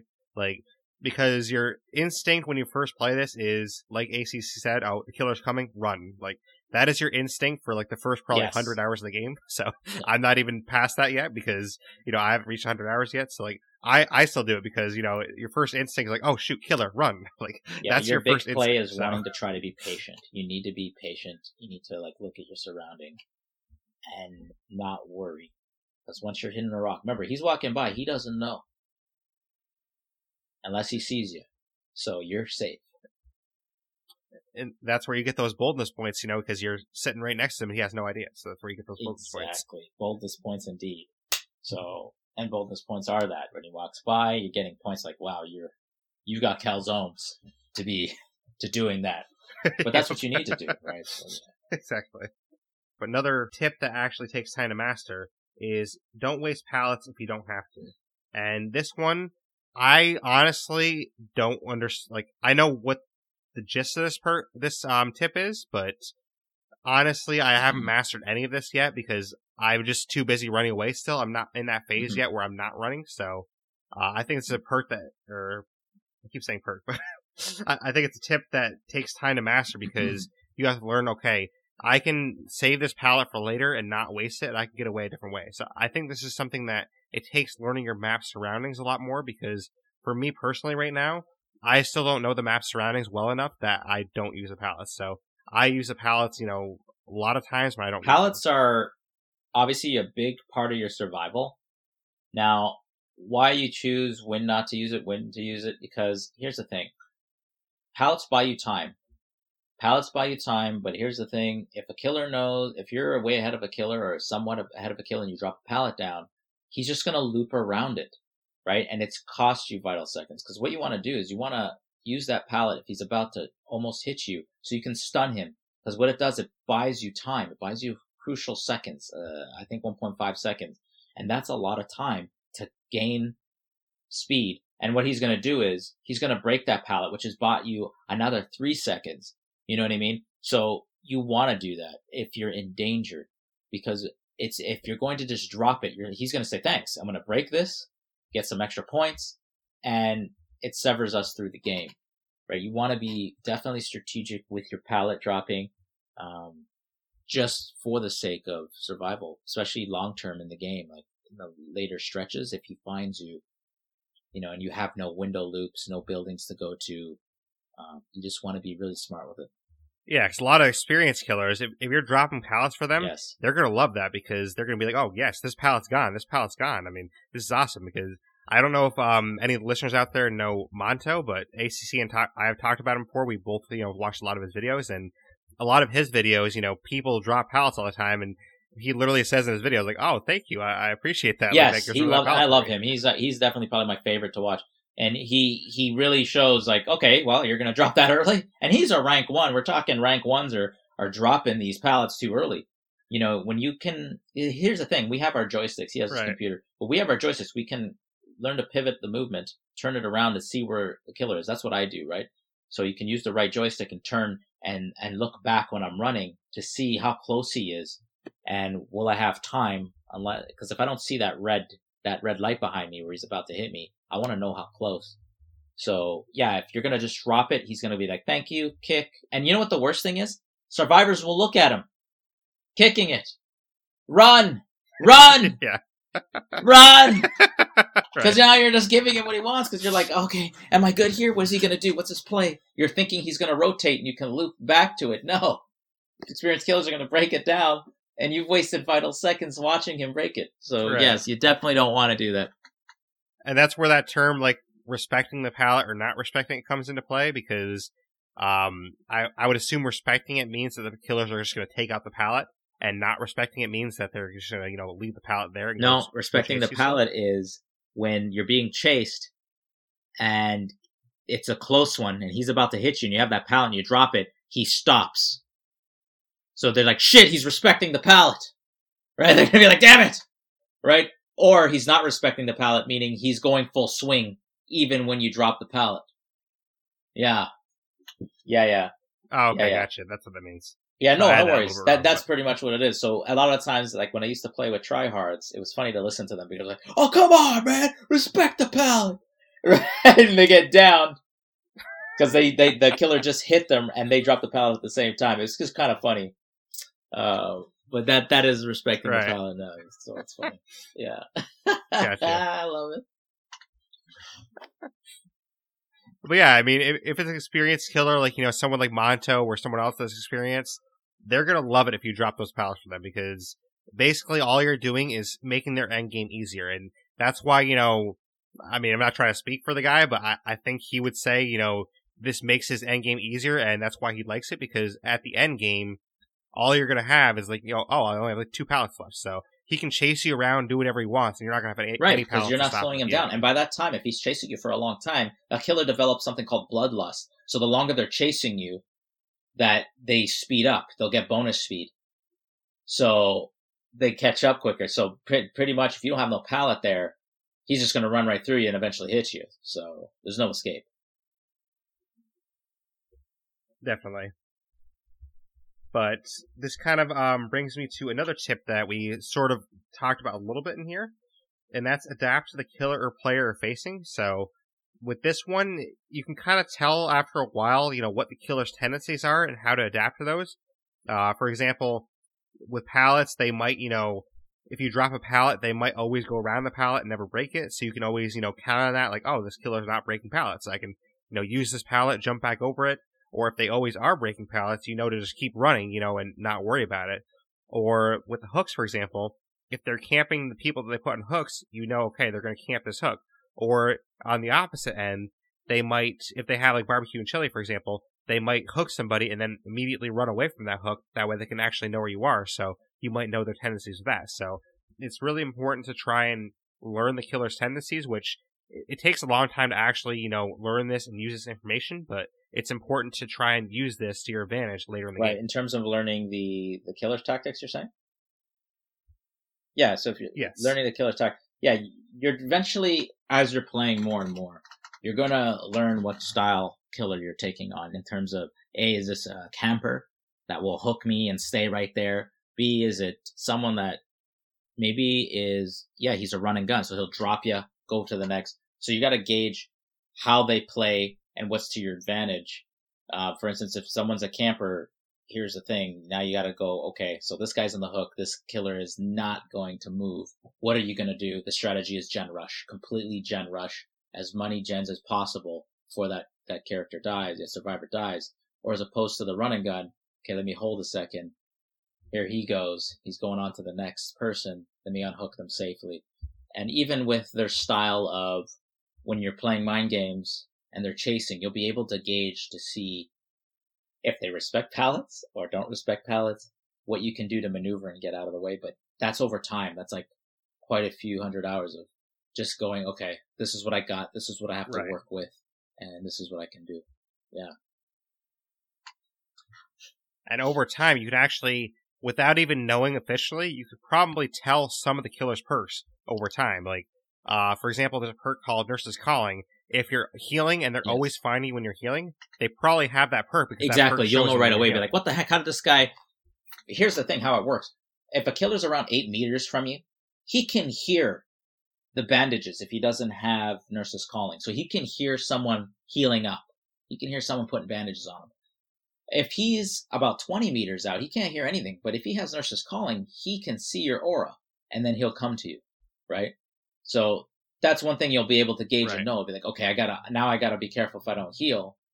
And at that point, I'm hoping anyone that deals with the killer that has nurses calling that you have iron will because you're in a bit of, you're in a bit of a pickle. Yeah. But yes, you'll be able to gauge and see what they have. Like if you're hiding well and you keep noticing there's a killer that why does he keep why does he keep lingering around me? I'm not detected or anything. He probably has the perk called whispers, where the entity is whispering to his ear, someone's around this vicinity. You know, there's there's there's things you can gauge what the killer's using and whatnot at times for sure. Yeah, that, there's that's the thing with this game. I mean, there's a lot of like different killers and combinations with perks that like it, it takes a long time to learn how to counter each situation. I mean, like we talked about nurses calling. You know, I can think of like a really annoying combination with that It would be if a doctor has nurses calling, that'd probably be really annoying Oh. face. so much pain. But the thing is, what it would be weird to have a doctor that had it just because they put you in the the you know the psychotic state. Eh, The right. madness So they state. probably wouldn't need it, Yeah, but yeah. like it would be it would be even more of a situation where like they probably don't need it, but it's even another situation where you can't hide from the doctor. So like you really can't hide from the doctor if they have that too. Right. Exactly. And I, oh my gosh, if a doctor had that on top of it, like oh my gosh, it's just they they've got so many other Yeah. tools to destroy us with. Yeah, just give a just get some get some nurses calling in there. oh my gosh, Exactly. pain! I'm already thinking about it. or like which you can probably get some tips on this because I don't really know a lot of tips for this yet, but um, one of the killers that I struggle against a lot is the hag with their traps, and one of the reasons I struggle against them a lot is because they usually use hex ruin. So I don't really know how to combat hex ruin that well yet because for me, I'm not good enough at skill checks yet to actually hit the great skill checks all the time. So for me, when hex ruin's on, I pretty much it just kind of stops me in my tracks. I'm like, oh, well, I have to find this totem Yeah, or else I definitely. can't win. So I don't know if there's a tip to There kind of combat hex Um, ruin more. it's it's timely, but it gets the job done because he think the killer's thinking everyone's looking for the ruin, and he's usually finding someone running around. What you want to do is you want to pulse tap. So you want to tap the RB, like tap the repair and then get off, tap and get off, tap and get off. Because what it does, it doesn't give the prompt for the skill check, right? If you keep tapping it, so progressively the gen will start being Right. activated. It's a patient game, but sometimes if you got one person on there and the other is doing whatever, it helps because at least something's getting done. A generator is going to be activated, right? Uh, even if we can't find the ruin at that time. So you got to tap. So just continue tapping. One, Which if you had two people tapping the same gen, that Yes. makes it even faster. it's so. even faster, of course. So you have that where you can activate a generator and try and, and it, it throws off the killer sometimes. They're like, oh my gosh, they, okay. But it takes longer. Yeah. Right. And with the hag specifically, they obviously throw out on their traps a lot, which um, I learned from you that if you crouch, it doesn't activate her traps. So that's probably the best way to uh, Exactly. So there's two ways. traps. You can either use a flashlight to d- to activate them, but the thing is, she'll teleport there. Um, so you probably want to do that if it's in a hook situation and it's in a dire end game, or you crouch. So you crouch, unhook, the person that's unhooked has to crouch and you guys crouch out so you don't activate it until, you know, unless you hear the heartbeat, then you have no choice. You have to run. So that's definitely a counter for it. Right. So some tips for that, but another tip that I know you can do, I definitely have no idea how to do this yet, but um, you can kind of use 360 moves to or jukes to kind of throw the killer off. So like the killer can be chasing you, and you can kind of double back in the opposite direction and throw them off because they don't swing fast enough. So I don't know if you want to explain that. Yeah. So bit. 360 juke, obviously, um, it, it can come in clutch when you have nothing around you.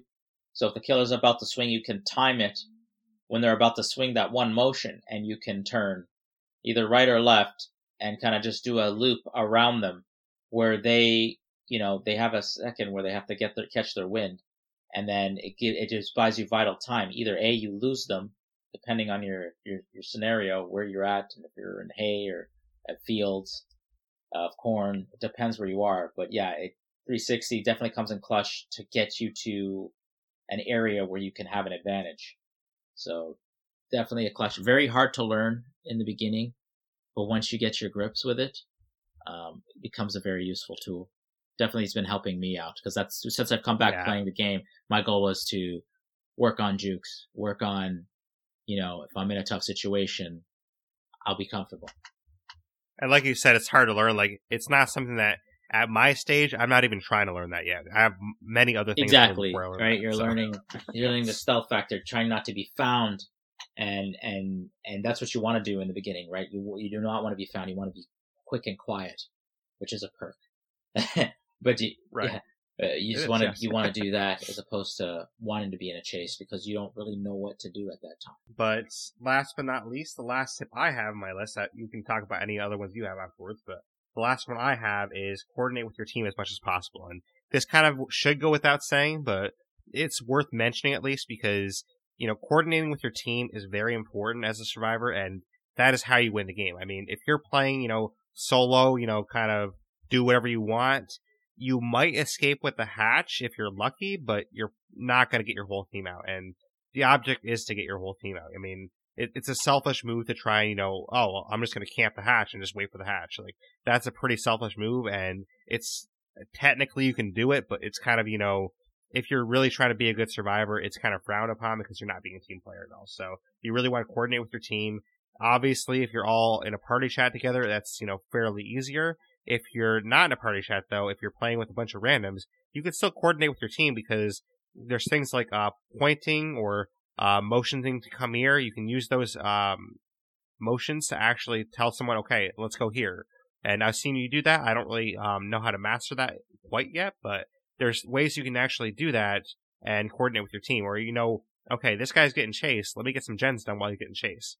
Or if okay, this person's going for the unhook, let me get some gen done while they're doing the unhook. So even if you're playing with a group of randoms, you can still coordinate with them without right. actually talking um, to each other. Well, using console, well, using the Xbox, anyways, you're going to use the D-pad, right, to either point forward, go go this way, or D-pad down where it says "come this way," um, follow me, where you can coordinate with a team if you don't have a team together. And obviously, communication is the number one thing for this game in terms of survivors, where you need to be able to know what you're doing, who's doing what, is the killer after you, have you lost the killer? Do I have time to still finish this generator? You really want to communicate because the more you communicate, the higher chance you'll all make it out there. At least three of you, um, if not two. Um, most times, if if you really coordinate well, four. Right, you're just out there and you, you make it. Uh, but communication right. is key. Um, I think a tip that I definitely give for a team of four, if you're just starting out or whatnot, or you've been playing this game for a bit, that you know, I think the best strategy to have with four people is one is the decoy. So one will play the soundbreaker, maybe comfortable with jukes, likes being chased. Even if you don't like being chased, you make a sound if you're in opposite zones. So you get to opposite zones of each other, you make noise, killer gets distracted. While the other three, if you're together, you're doing a gen. And remember, the more on one gen, the faster the gen will be done. So you can do that, pop it, boom. You'll have one that has that set. Or for instance, if someone has been hooked, the decoy's been hooked, you have that one person okay, he's the unhook. I'm gonna go. I'll take it. You two, Gen Rush. Like so, there's always you at least need to have two together to be able. Gens need to be done regardless. You need to have a team of two to be on a gen. Right. You need to have the other two to be ready to be doing whatever it takes to kind of distract. And a lot of the times you find yourself in a great situation where the killer gets frustrated because he's chased one or he's looking for the guy that's making these noises and he already took off and you're already with one gen remaining. You know what I mean? So I think the communication is definitely key and to have a team like that where you guys know, okay, this is what I'm doing. This is what I have to do. And you're very, very responsive to, Hey, what's going on? This is what's going on. I'm being chased. Okay, we're good. We have time. Don't go here. I'm over here doing this gen. Okay, we're gonna I'm gonna loop back. Just communication is the number one thing. But having that strategy in place, you're yeah, good. that's that's one of the things I hate the Mhm. most is like I almost have a gen done, and then the person runs the killer right to me. I'm like, ah, come on! I was like literally five seconds. Yeah, and you know what? It, it, you sometimes you just don't know because there there are perks. Like a, a big yeah, Yeah, there are perks. There know, was a yeah. big thing uh, back when I was playing. Uh, people would use bond, and what bond is with I think it's 32 meters.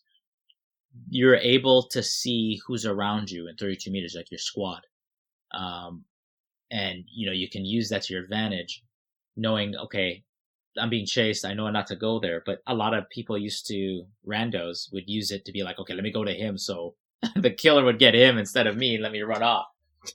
There's Right. another perk right. um, called empathy, and this was my favorite because it's similar to bond, but the only way this would work is if your survivor is injured. So it only shows you, and it gives you an unlimited radius. So it gives you the whole map when you tier three it of where a wounded survivor is. So you'll know. Usually, if they're wounded at that moment, they're being chased. So you'll be like, okay, this guy is way over here. I can still work on this gen. Or as opposed to, oh my gosh, this person's coming my way. Let me get off this gen because he's about to give me out. So there's a lot of things you can do, but communication is best. But to have that that strategy of you know you have that decoy, and the others are just gen rushing, um, brings hell to every every killer. No, definitely, and I think kind of like you were saying too, it helps to have people that have like varying play styles on your team because if you have a team that like you know all all of us like to be chased, well that doesn't really help get gens done, or vice versa. You know, all, all of us like doing gens, well that doesn't really help either because you kind of need Yeah. the guy to be the distraction. So it helps to have the varying yeah, and, I, styles. and on it's your team. It's good that you say that because it reminded me about last night when I'm, I'm teaching uh, to the two friends I was teaching, and you know they they've become adapted to as soon as they hear heartbeat they run away. And I said no, if it's a faint heartbeat, I'm teaching them to play as a rank one. If if something if it's faint and you can see the killer but he's nowhere near you, why are you running off?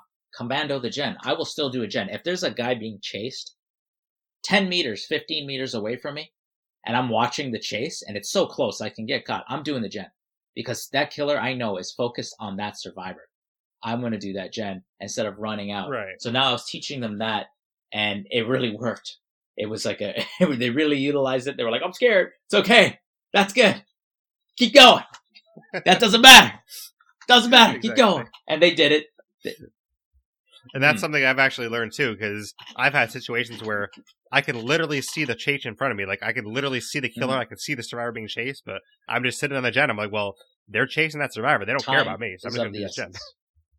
And it's all about time. And if you're killing time or wasting time on basically hiding when there's nothing to be hiding about, and you're more than likely Right. not going to succeed, and your team won't as well. Exactly.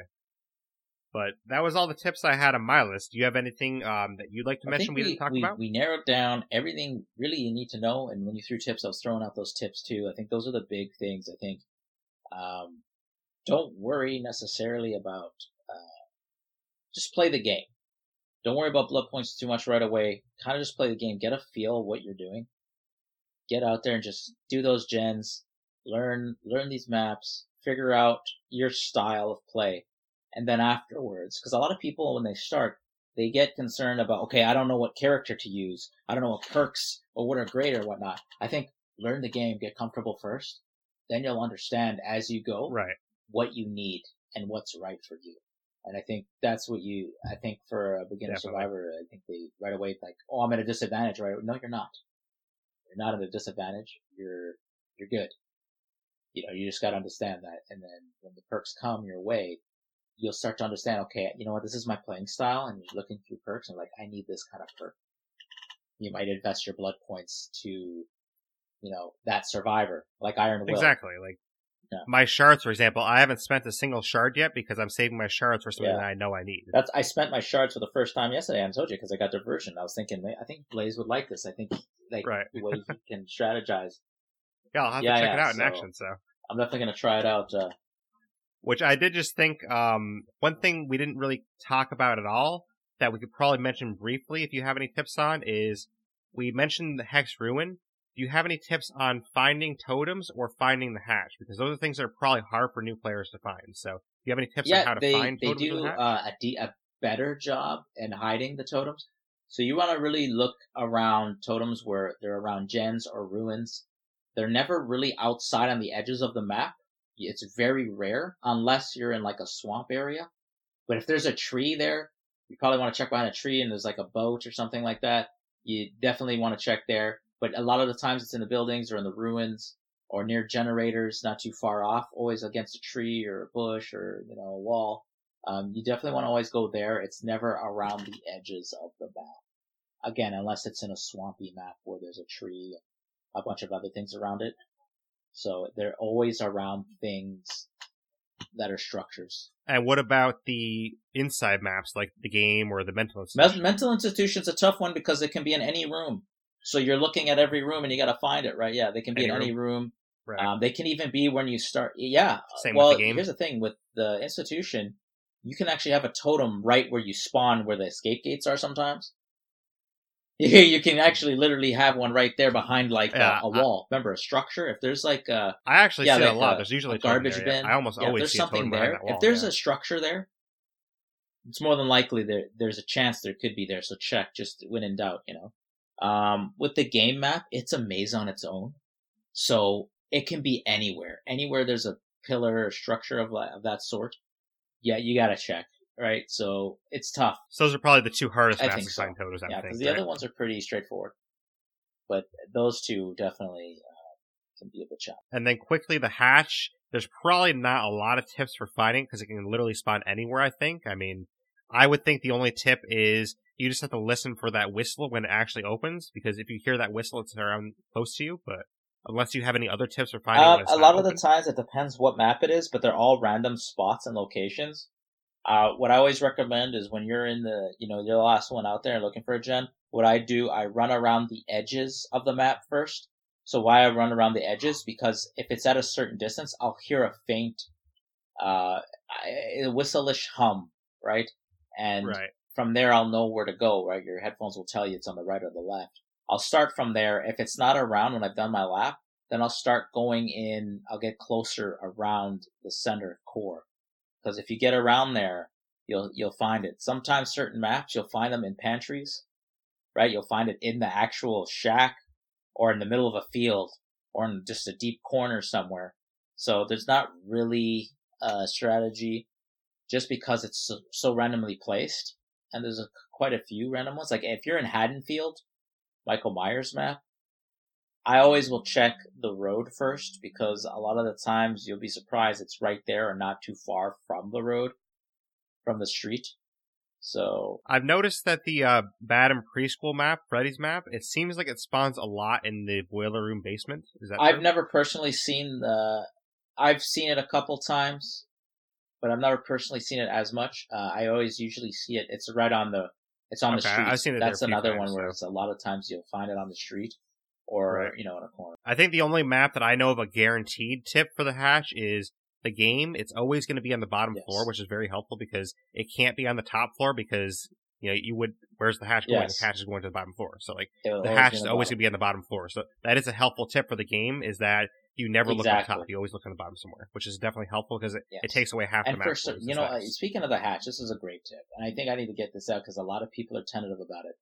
Um, I remember we were playing a game, and I was telling you to tell the guy, I don't know who it was, zombie or tennis, don't oh be a yeah, chicken, zombie. get yes, in there. You're full of health. when you're in a face-off, so when there's one survivor left, you've activated more than two gens, so you have three left, but it will spawn the hatch, and you find the hatch, and the killer's there. You're in a standoff. You're in a face-off. You are now alpha. You are the alpha male. So by saying that, it means that the killer has to wait for you to try to jump in because then he'll double tap the trigger button for a console and grab you. You don't need to do anything. He, he, it's up to him now. So what you want to do is usually a killer, not experienced. So if you're new, uh, you're going to run into this a lot. The killer's going to get excited and he's going to hit you. As soon as he hits you, you can jump into the hatch, you make it. A lot of people are afraid.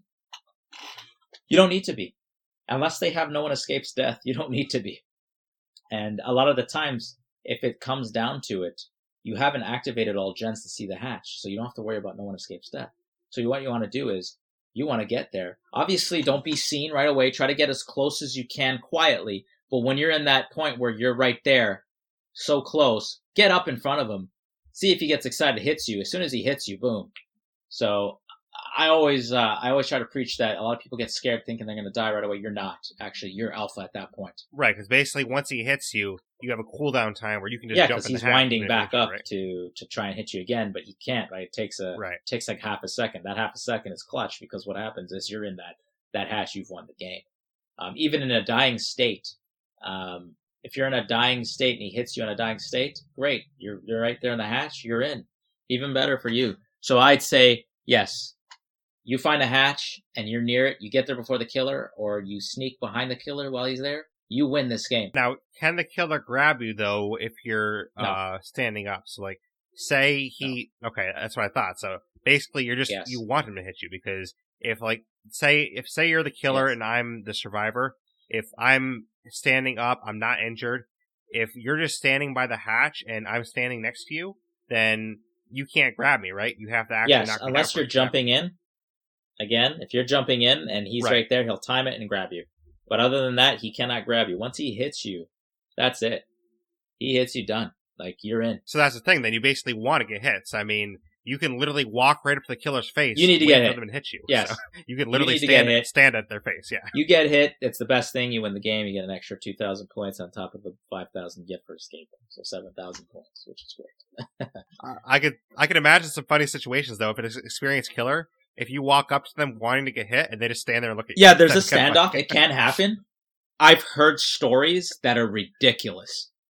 Like a guy for over three hours stood did a standstill with a guy, and I, you know what? I've never had a standoff more than less than twenty minutes, where I have a strategy where I just stay paused, and the crows go over my head, and they it puts them in a question: Are they even there? You know what I mean? At this point, so they'll try, and right. then I end up getting out because I am there. I'm just waiting for you to to question it, or they just they won't wait. Right? I will never go for three hours. That's that's too long. Like especially if I'm streaming, I I tell the stream we're doing this no more than ten minutes. If it goes down, I'm gonna try and lower them out. Right? So, yeah, standoffs do happen. Right. Some people really go hard. I actually, and I actually remember one um stream you had where you had like a sort of standoff with a killer at the hatch and they let you go because, you know, you were honorable about it. So they let you go. Like, I think they hit you, knocked you down, but then, um, they were picking you up to put you on a hook and you didn't even struggle. So they were nice about it. They're like, all right, whatever. I'll, I'll just drop. Yeah, I claimed defeat. At that point, you won. Uh, there was no point. I was the only pl- the player left, and I think at that point, yeah, some, some it's rare, but you'll have a good sport where you'll be like, you know what, take it, man. That was that was a good game.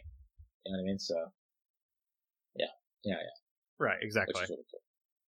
But yeah, I think that's pretty much all the tests we have for survivors, and we added a couple more there at the end. So a couple. Yeah, definitely. You, um, I think there's so much to learn uh, in this game. Uh, you know, as a killer and a survivor, that you know, at the top of my head, I can't even think of what we missed. We definitely probably missed some things, but I think the just and the overall, you'll get the picture uh, of what to do. You definitely have an idea now and uh, just try to utilize them. Good luck though, because it's like you're you're jumped in there and you see a killer for the first time. You're definitely what you're learning here. You're probably the first two games you'll be you'll be thrown out the window just because you're like, oh my god, what is this chasing me? exactly. But don't worry, yeah. uh, once you, you get the gist of it and you get you take these tips, uh, they will definitely be useful, and uh, you will succeed.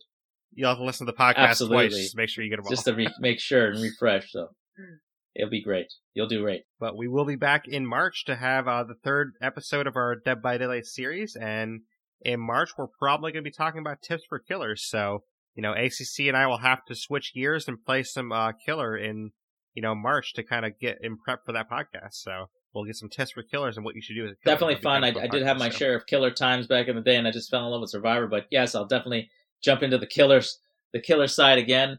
Play that. That's going to be fun and painful at the same time. And you can jump into my clown and Mike Myers. I'm to switch between the two. And then, uh, yeah, we'll do it. And hopefully, uh, we'll get some news and we'll have some news about maybe some insight on what killer is next. So Exactly. So look for that podcast probably the third or fourth week of March, I'm thinking, because we probably wouldn't have any news about the next killer until then. So um, it's probably going to be the third or fourth week of March when we're back on the podcast again. So stay tuned for that. And it should be another fun podcast. We'll talk about some killers and it'll be perfect because we'll hopefully be talking about the new killer as well. So we'll talk about the new killer and then talk about killer tactics. Awesome. Yeah, I can't wait for that. It's going to be great. But real quick, um, our news at the top of the show, we're going to have our next State of Decay podcast on Saturday. So stay tuned for that. Next stream is probably going to be on Sunday. We're doing one uh, today, but obviously when you hear this, it's going to already be past because this is being recorded on Tuesday and it's releasing on a Wednesday.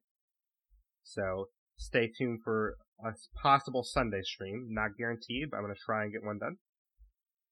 And then, as I said at the top of the show as well, there's not going to be as many Wednesday podcasts from now until March 16th because March 16th is the one year anniversary of the podcast. So I'm going to be trying to do my best to um, better the podcast, uh, open up a Patreon, uh, possibly better the stream, and get some, you know, sub emotes, things like that. So I'm going to be trying to get some things done to better the podcast and the stream and the whole experience overall. So because of that, I'm going to be spending more time than I would normally be spending doing Wednesday podcasts and there will be less Wednesday podcasts. So you're going to have this one, probably, um, one more on Crackdown 3. I think it's going to be a fun game to try out and uh, do a podcast about. So I will do a podcast on Crackdown 3 when that comes out. And beyond that, there might be one more, but um, possibly not. So you can look forward to a Crackdown 3 podcast at some point. And beyond that, there will always be a State of the Decay podcast on Saturday and maybe one other Wednesday podcast. But that's pretty much what we have for today. So ACC, if people want to contact Definitely, you, if you guys are uh, fans of Mixer, come and check me out at ACC underscore. I will uh, not be streaming for the next week or so because I am getting finally the setup I've been waiting for forever. I'm waiting for that PC to come in. We're going to get a, a, whole new look, whole new feel, a bunch of new gadgets. Uh, you can definitely check me out uh, on my Twitter, AC Streams, uh, ACC Streams. Check me out. I got my YouTube channel. You can also check that also at ACC Streams. Uh, I will be around. I'll definitely keep up to date. Um, super excited for this new setup, new look. Uh, thank you. Uh, shout out to all the all the viewers that uh, my community that really took uh, took some love into me and, and really supported me and have helped me better my stream. Um, I'm grateful to all of you. Thank you so much. Uh, and that is it. Yeah, definitely check out his stream, guys. You know, he plays a lot of uh, awesome games that I think listeners of this podcast would enjoy. You, know, you stream some State of Decay too. You stream Dead by Daylight. You stream uh, Telltale games, which I love watching those as well. So definitely a lot of cool games that I think a lot of people would enjoy. Uh, sea of Thieves as well. I think you just recently got into, which I do podcast about Sea of Thieves as well. So a lot of games that listeners of the podcast would definitely enjoy watching. So yeah, just a, just a quick note too on the Sea of Thieves. I totally forgot, and I apologize. If you're looking for a copy of Sea of Thieves, I am doing a draw.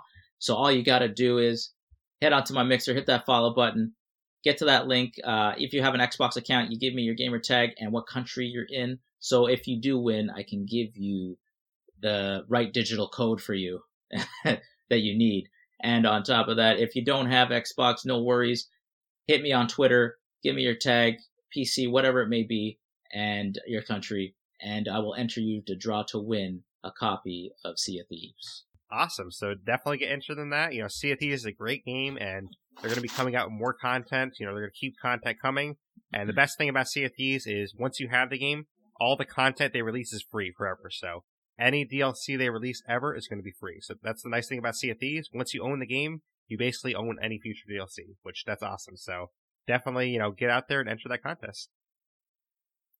But in terms of me, if you want to contact me, you can contact me via email, theblaisexperience at gmail.com.